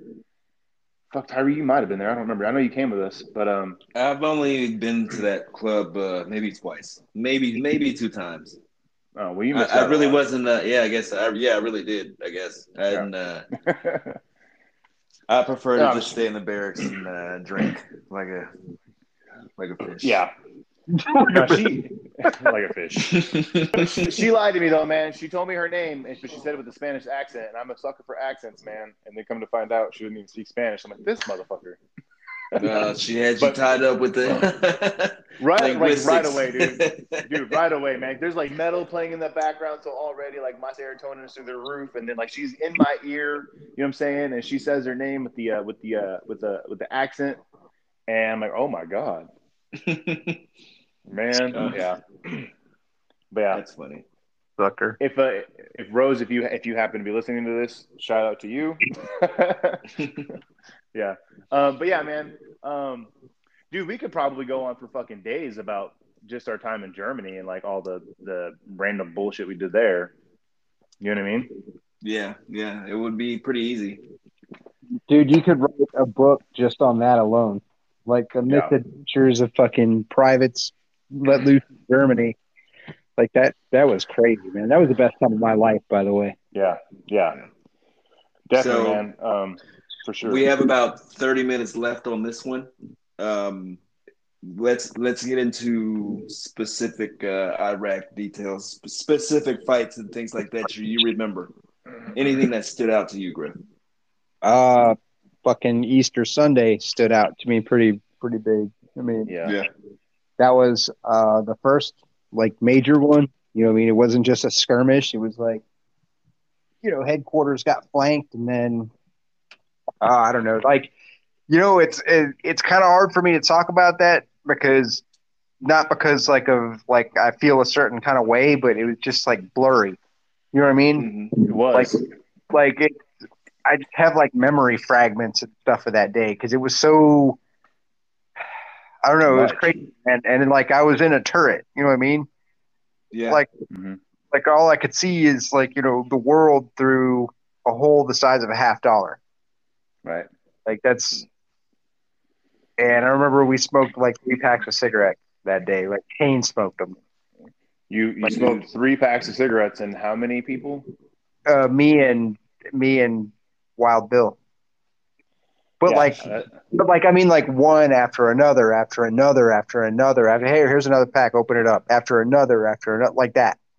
yeah, no, you, you totally missed my joke. Well, You Whatever. said you smoked three packs, and I said three packs. You smoked three packs of cigarettes, and how many people? oh, It was a busy day. It was a busy it was day a busy for sure. day. it was a busy I- day. I remember. Dude, we uh, we are, yeah. I'm sorry. Go ahead. I remember so being the RTO at the time, sitting in the back of uh, of the uh, of Sergeant Goff's track, uh, two eight, and uh, listening to the hand mic, and I hear the two five track track commander, um, whose name I will not mention, um, talk about fucking two seven. Your track, Mike, took fucking RPG, and you guys were down. Yeah, it was on fire. That's what he said. We were on fire. But what he was seeing was a smoke column from a car that I had set on fire because I shot a guy who was hiding behind it. Yeah. Right. Well, the way he was, the way he was saying on the radio that you guys were down, like he did not clarify anything. And all, all I knew was you guys took one of those with RPG seven, right? That has like the dual charge that can like go in and create a vacuum on the inside and smoke everybody. Liquefy Yeah. Yeah. everybody. Mhm. That was my fear. I was like, I was in fucking freak out panic mode. And finally, like, I think it was you. You came over the net and like, no, no, no, everything's fine. We're good to go. We're good to go. That was, that was Um, Bill. He did that Yeah. shit. There, 'Cause there's I- something you gotta there's something you gotta pay for the for folks listening. So a lot of the times when we're hearing this shit that's going on over the radio, we're in the back of that Bradley. That back of that Bradley's fucking a dark, fucking loud, uh, kind of crazy place to be in in the middle of a fight. And when you hear fucking rounds bounce off the outside, it's motherfucking RPGs fucking exploding and your gun Yeah. is shooting. It's an intense place to be on top of hearing that one of these fucking tracks with your friends has been hit. So that's what I wanted to spell out. I think I think a good way to compare it to would be like imagine being locked in your trunk, so it's dark, it's hot, and imagine every time the Bradley fires is your driver pounding on the dashboard, right? Mhm.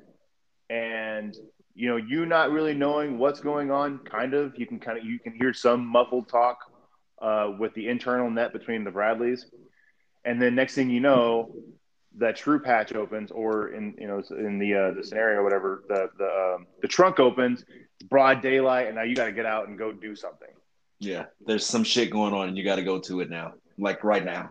And and things might be exploding outside around when the ramp goes Right. down. Yeah, yeah you have no idea what it looks like on the outside you don't know what buildings are around you if there's a car next to you what the ground looks like i mean for all you know it could be fucking nighttime now yeah. At that point, during that fucking fight, um, what what kicked it off? Uh, okay, so that was the day. It was Sunday, like I said, it was Easter, and we were. It was a pretty quiet patrol, and I guess like the the New York National Guard guys were also in sector, and they were patrolling like in the back of their like five ton, you know, light skin, Mhm. and they they got ambushed and they you know they lost a guy and they got a bunch of dudes injured and then like we got called to it and then i know like on the way to it like people were like trying to block us with their cars and shit. And peeps was just like fucking like halfway running over cars or like pushing them out of the way and shit. Like it was crazy. And so when we got i think it was i think i don't know around like 50th and heat like it was like the southwestern part of the city. Mhm. like- uh, i don't know how but our headquarters guys got like separated from the rest of the company and then they were flanked on two sides.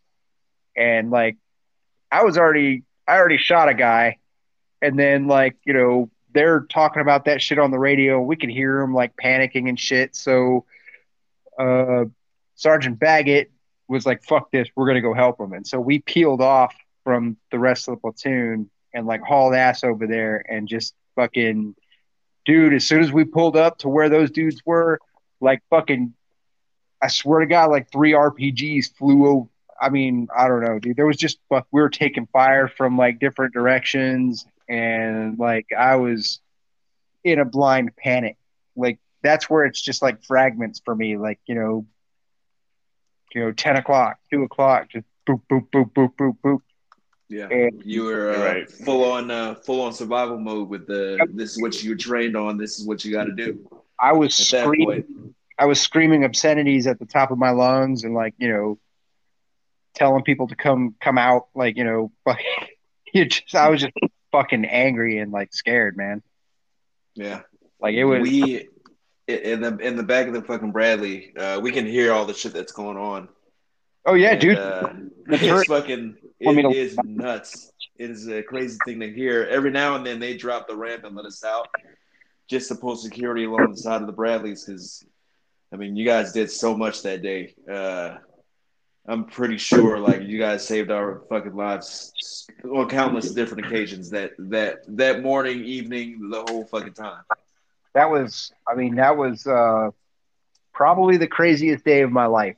Like it, it didn't. I mean, I've been in firefights since that, but it wasn't like that. You know what I mean? That shit was just pure.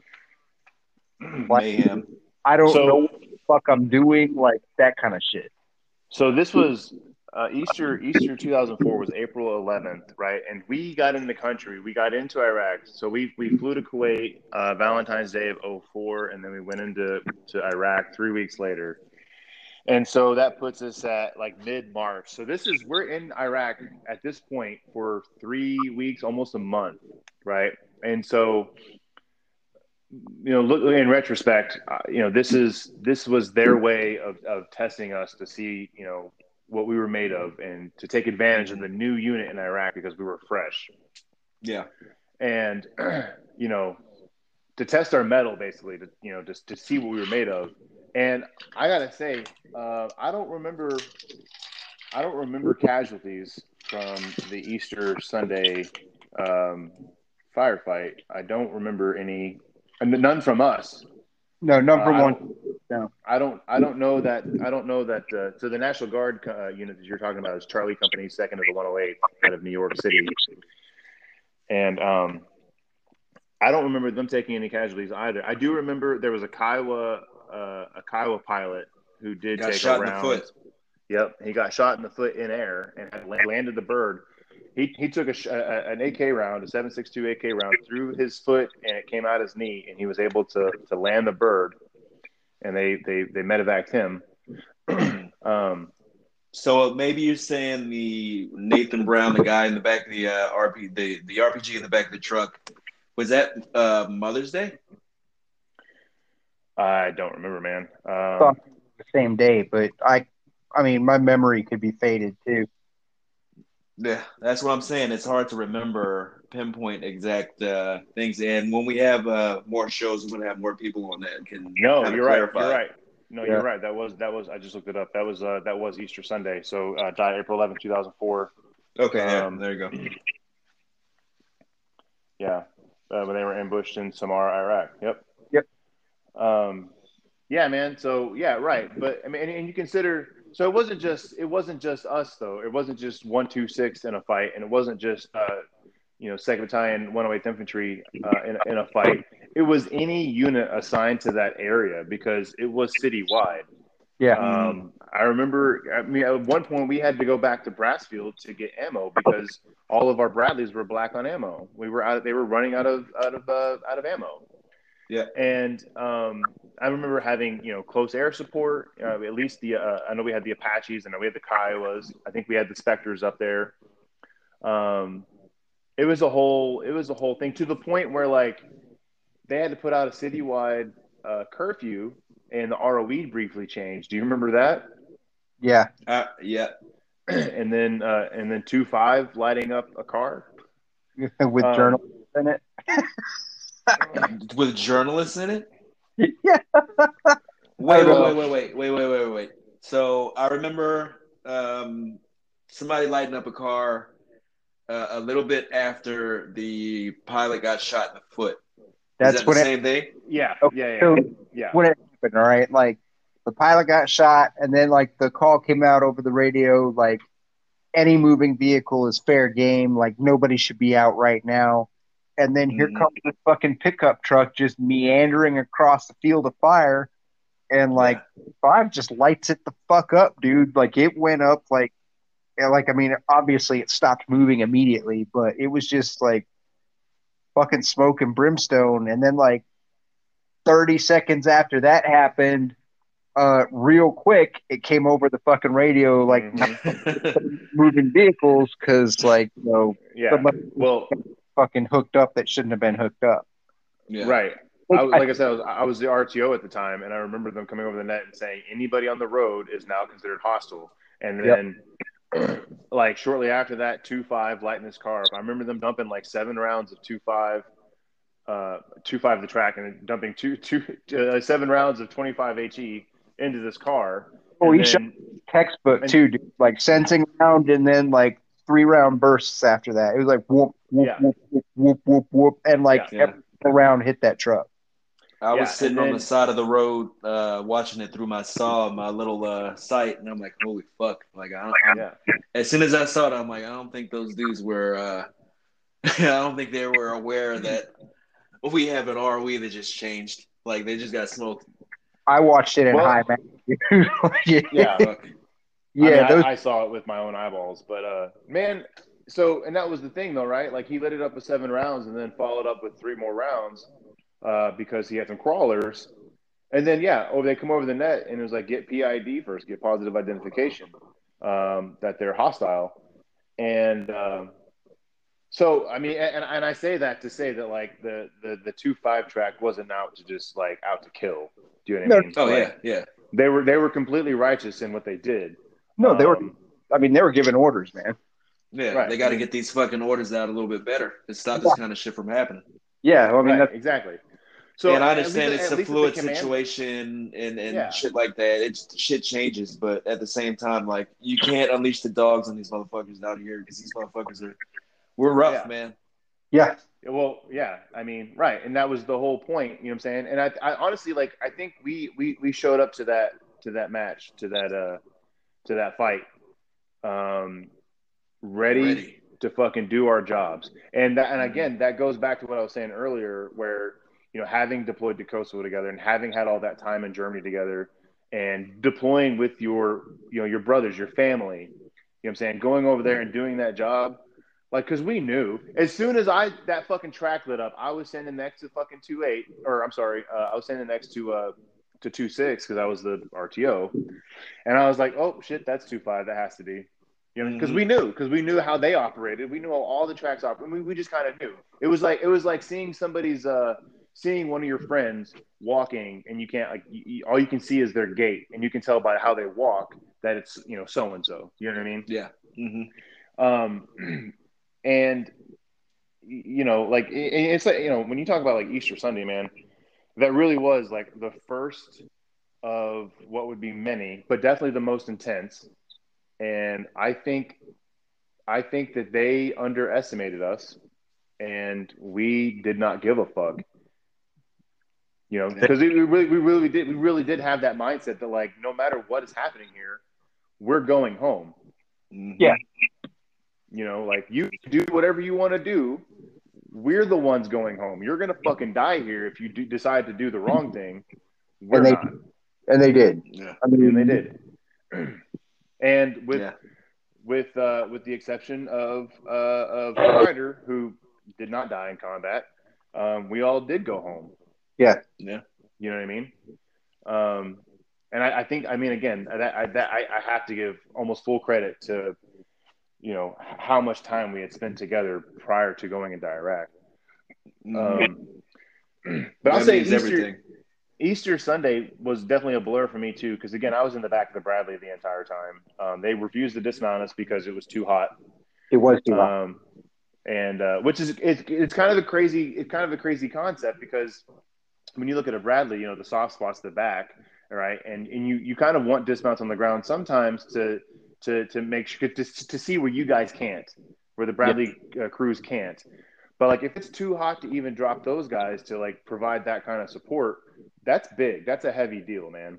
And um, if I remember right, Easter Sunday, that whole battle was a 24 hour ordeal. Yeah. Yeah, we had to come back and refuel. Yeah.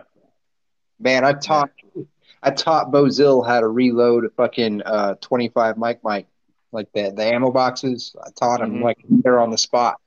That we had must have been pretty adventurous. It was Yeah, right. so he did it. I mean, he picked it up real quick, dude. Because I mean, it was all our asses. You know what I mean? yeah. yeah. yeah, like I, I was. I mean, that dude loaded that shit up real quick.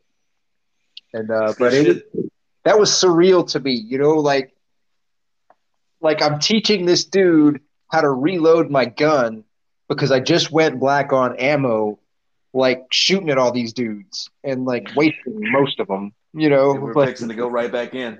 Yeah, like I, I just set half this goddamn city on fire, and now I'm gonna go back in and do it again. And so, and I want to, I really want to point this out, man. Like, you have to think about this. Like, here we are, and this is the whole point in us doing this and telling these stories is that, like, we are your average run of the mill fucking moron, fucking 19, 20 year old fucking, you know, soldier, basic grunt. Nothing special about us. I had no special schools. You guys had no special schools. We were just a bunch of dumb drunks now Yeah. deployed to Iraq, right? And so we're in these situations, we're in these scenarios, and this is our first major firefight, our our first major anything in theater. And not only was it like the most intense, but we had to roll back to the fob, refuel, refit, and then look at each other and say, Let's go. "We're going back in." Yeah. And Yeah. without hesitation, I don't remember a single person being like, "No, fuck that." I don't remember a single person like like collapsing on the on the ground, cowering. Nope. I don't remember a single instance like that. I remember everybody being like, "Yeah, fuck yeah, let's go." Yeah. Yeah. No, I had were yeah, we faces were dirty as a motherfucker, and we're sweating and shit and hungry and all that kind of stuff. But I don't. Yeah, nobody ever backed down from it. no, I had I had fucking unfinished business with bitches. You know what I'm saying? Right, and I and and and I had I wanted to be a part of that. Yeah. That, that was our that was our mindset, and I think that's what when you talk about you know ordinary people doing extraordinary things, like when you when you talk about the human race, and it, when you, and you talk about like the things that we do that are, that could be deemed extraordinary, it's being able to look those situations dead in the fucking face and saying, yeah, whatever, let's go, let's do this. I'm not fucking around, and Yeah. it's I I think that's that's the whole point in this, man. Like people I, we we want people to understand that we weren't anybody special, but we were doing things that nobody would do. Yeah. You know, everybody, had- and you know, yeah. and you and you know these people. You know these fucking people. Like "Ugh, I would do that. It's the same motherfucker that said I couldn't join the army because I punched a drill sergeant in the face. Motherfucker, try. Yeah, give it a shot. I'm a You know what mechanic, I'm saying? heavy. They asked me to go roll out as a sniper. Yeah, that kind of bullshit. Right. Or Yeah. or like, oh, somebody broke into my house, I fucking gun him down. Motherfucker, no, you wouldn't. I remember, do you remember in basic training, Drill Sergeant Shara asking who or Drill Sergeant Lash, raise your hand if you think that you could kill somebody in combat. We all shot our hands up because we want to be high speed fucking 11 Bravo infantrymen. Put your fucking hands down because you don't know until you're in that situation. He's dead right. True. You don't know. You don't fucking know until you are confronted with that. You can have all the training in the world and you can still freeze. I had a problem with it for a while. Like, like my decision, like my willingness to pull the trigger.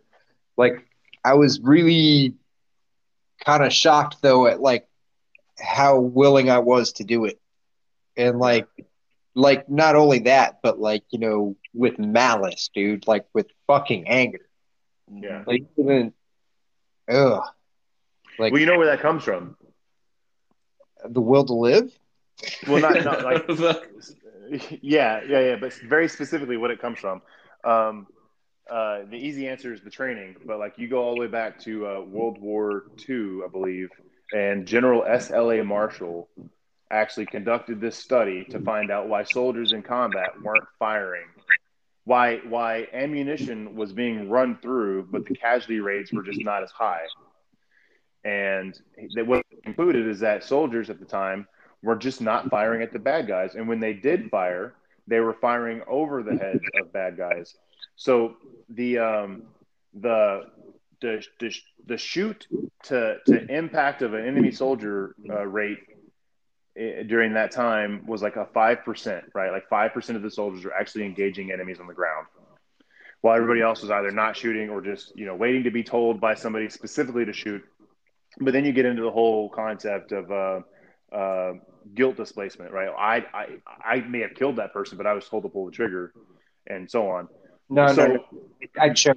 I do, I don't have a problem with that. Like you know, Right. No, no, no. I, that, that, that, I'm just saying that, that was the whole thing. But um, so General Marshall um, did this study and concluded that is because the training at the time they weren't shooting at so they were shooting at bullseyes. So it was marksmanship training, and that's an inaccurate term um, because you know we're not shooting at bullseyes in combat. So they changed out what we shoot at. They came out with a little E-type silhouettes and the little green Jerry's and all that, and and, and, and Fast Freddy's and all that. Ivan And yeah. Ivans, exactly. Ivans, exactly. Cold War shit. So now we're shooting at things that look like people. Yeah. And in Vietnam, they saw an increase of that percentage from 5% to 95%. damn. And so when you say you had you had reservations about whether or not you would pull the trigger in combat, but then you get over there and all you're seeing, and it's like you said, it's like you said, right? Like, you know, all day long it was, you know, target 10 o'clock, target, you know, one o'clock. And I you're was- zipping back and forth, engaging. And I was like, I was enraged too. Like, don't like, Right, but know, the two are separate. The two are separate. You think you, you go back to Germany, right? When we when when you're on the tables and you're and you're in there and you're not enraged because the, the the targets on the tables aren't shooting back at you, but Yeah. you are being told, hey, target, you know, two o'clock, and Right. you zip over to two o'clock, engage, pump, pump, pump, right? yeah, Target, target, you know, twelve o'clock, turn twelve o'clock, engage, pump, pump, pump, right? Troops in the open, engage, bump, bump, bump, or you know, coax, whatever, right? So that that muscle memory is established. So when you get into actual combat scenario, I mean, this is all like backed by like psychology shit, right? But like you get like in the combat scenario, the rage is there because fuck, dude, you don't want to fucking die. You don't want any of us to die. You want to do this job, but at the Right. same time, your muscle memory kicks in and does the work for you. Yeah, So it wasn't it wasn't your rage pulling the trigger. It was your training that was pulling the trigger, and you were just feeling the rage behind it. right. That's an insane concept to me, man. Well, I mean, I was never trained to shoot somebody inside hundred meters with the fucking twenty-five mic. That's true. That's So true. the laser only goes to like two hundred. You know, it doesn't mm-hmm. go closer than two hundred meters. So like, I'm, I'm pretty much just kind of like shooting low and like putting rounds in the dude. Yeah, man. Kentucky windage that shit. pushing up around him. You know, it's it's it, you don't have to Yeah. be precise. Yeah. Um, so, I'm sorry. Go ahead. no, I, I was I was just kind of gonna say like, yeah, man, to not not to get away from all that, but I mean, I, I went on a little tangent there, but I know like so Easter Sunday, man. I mean, that was a whole day. Um, I don't know. You mentioned uh, Mother's Day. I know we had shit Mother's Day. I know we had shit Father's Day.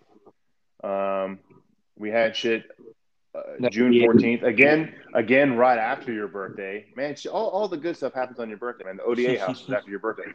ODA house, yeah. Yeah.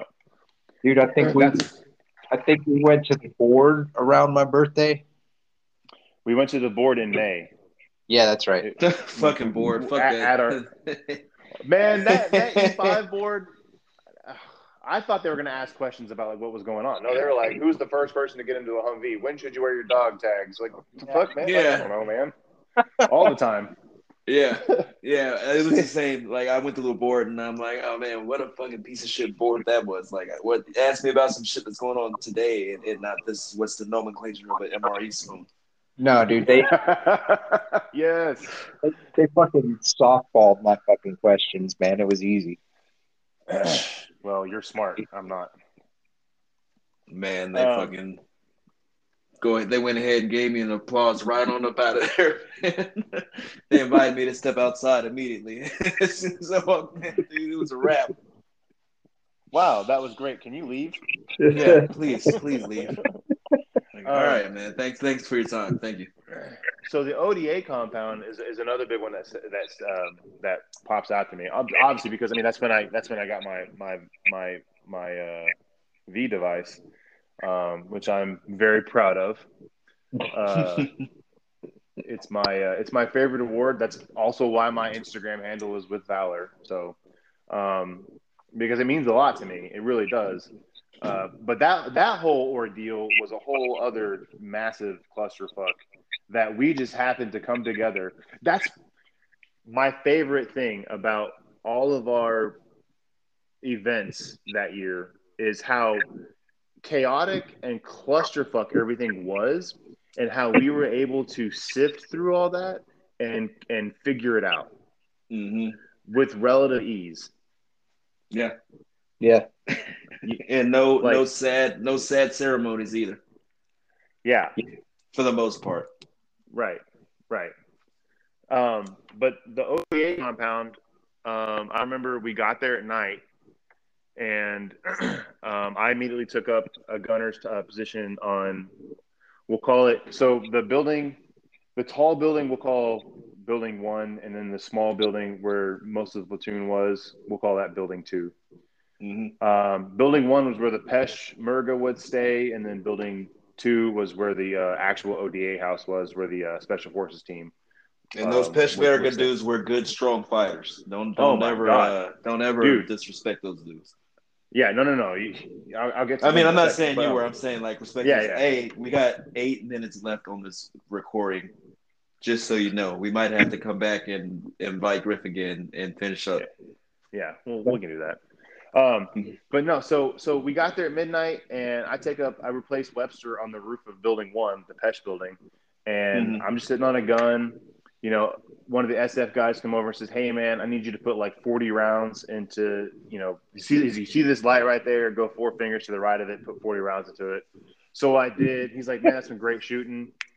Blindly shooting into the dark, you know what I mean? Because it's nighttime. He's like, "That was really good shooting, man, but um, I, I told you the wrong light."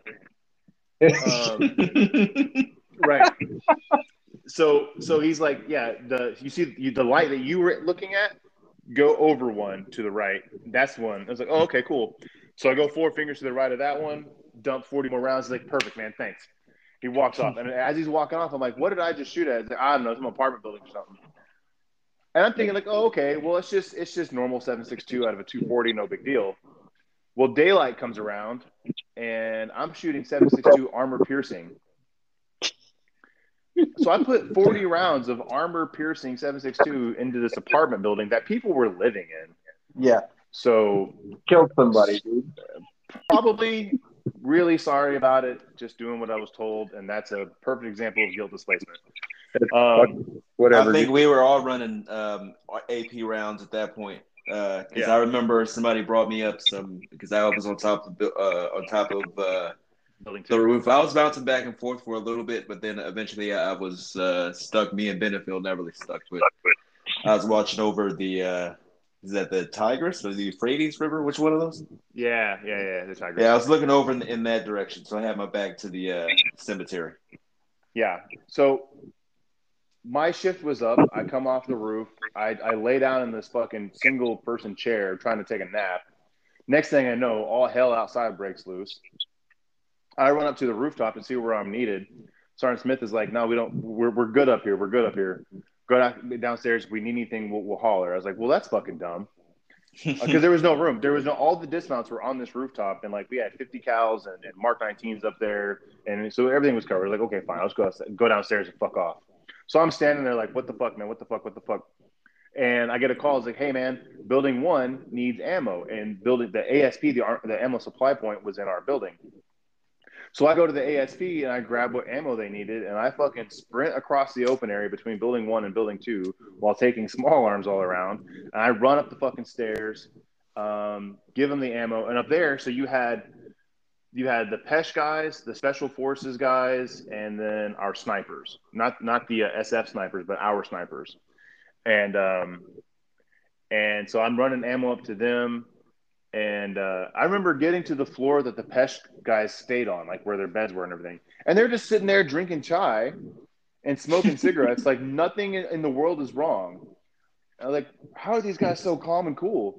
I go up to the rooftop, and there's these other guys sitting in lawn fucking chairs with AKs, and they're like, just pop up and like, oh, there's one, and then they blast one of them, and then sit back down and go back to like casualness. And I'm sitting there crawling around this rooftop, like, please don't fucking get shot in the head.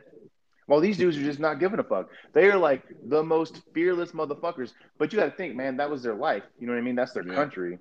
Yeah, that was Um, their shit.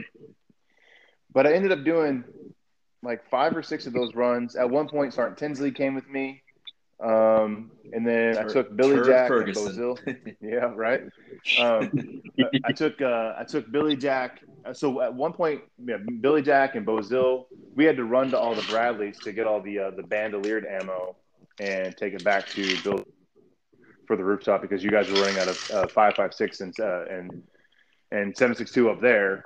Mhm. And then I remember just fucking gassed, smoked, tired, right? And I can like standing there like in the in the, in the, the bottom of building two, and Messer out of nowhere, Messer pops in. I was like, "What the fuck are you doing in here?" He's got his IBA on, his helmet on, and I think I think I I I, I kind of remember him not having his, his weapon with him. He's like, "Hey man, we need water." I was like, "You you guys ran over here to give to, to tell me that? Like, what the fuck?" So we, you know, me, Messer, Billy Jack, and Bozil, we all grab up bottles of water. So we're holding water. So we can't even really hold our weapons at the low ready or the high ready or any ready. And we're running across these open areas, hand delivering bottles of water to all the Bradleys. You know, all four of them on all four corners or wherever. You know what I mean? And uh, and that was an intense experience, you know, because now you're running around and you're delivering water and you can't really engage anything. At one point, uh, on one of my runs, the uh, uh, a jet had a fast mover. Westling had just told me what it was, like an F sixteen or F eighteen, something like that. Had come in and done a gun run. Well, I had never heard this sound before in my life, it was I- scary as a motherfucker. dude. It, mm-mm, I hit the ground. That's the only one and only time I ever low crawled in combat, and I promise you, Drill Sergeant Lash and Drill Sergeant Gold would be would, be so proud of how fast I low crawled, man, like with a quickness, dude. This shit And got um, ultra spicy. Oh my god! And Mhm. then another point, uh, Sergeant Gill trying to fire this AT4 and didn't account for the hanging wires in front of him. yeah, I was on the ground for that too when it impacted. That was a pretty good time. That impacted. Was that not right in front of your Bradley, Mike? Yeah, Yeah. I think that was wild. I remember watching it. So hey, we got a minute left. I want to close Oh, out shit. this episode. Um, we're gonna have Griff back so we can finish up what he what he wants to talk about, whatever he remembers. Um, Okay. So there will be a part two to this. Um, this is a podcast called Before I Forget.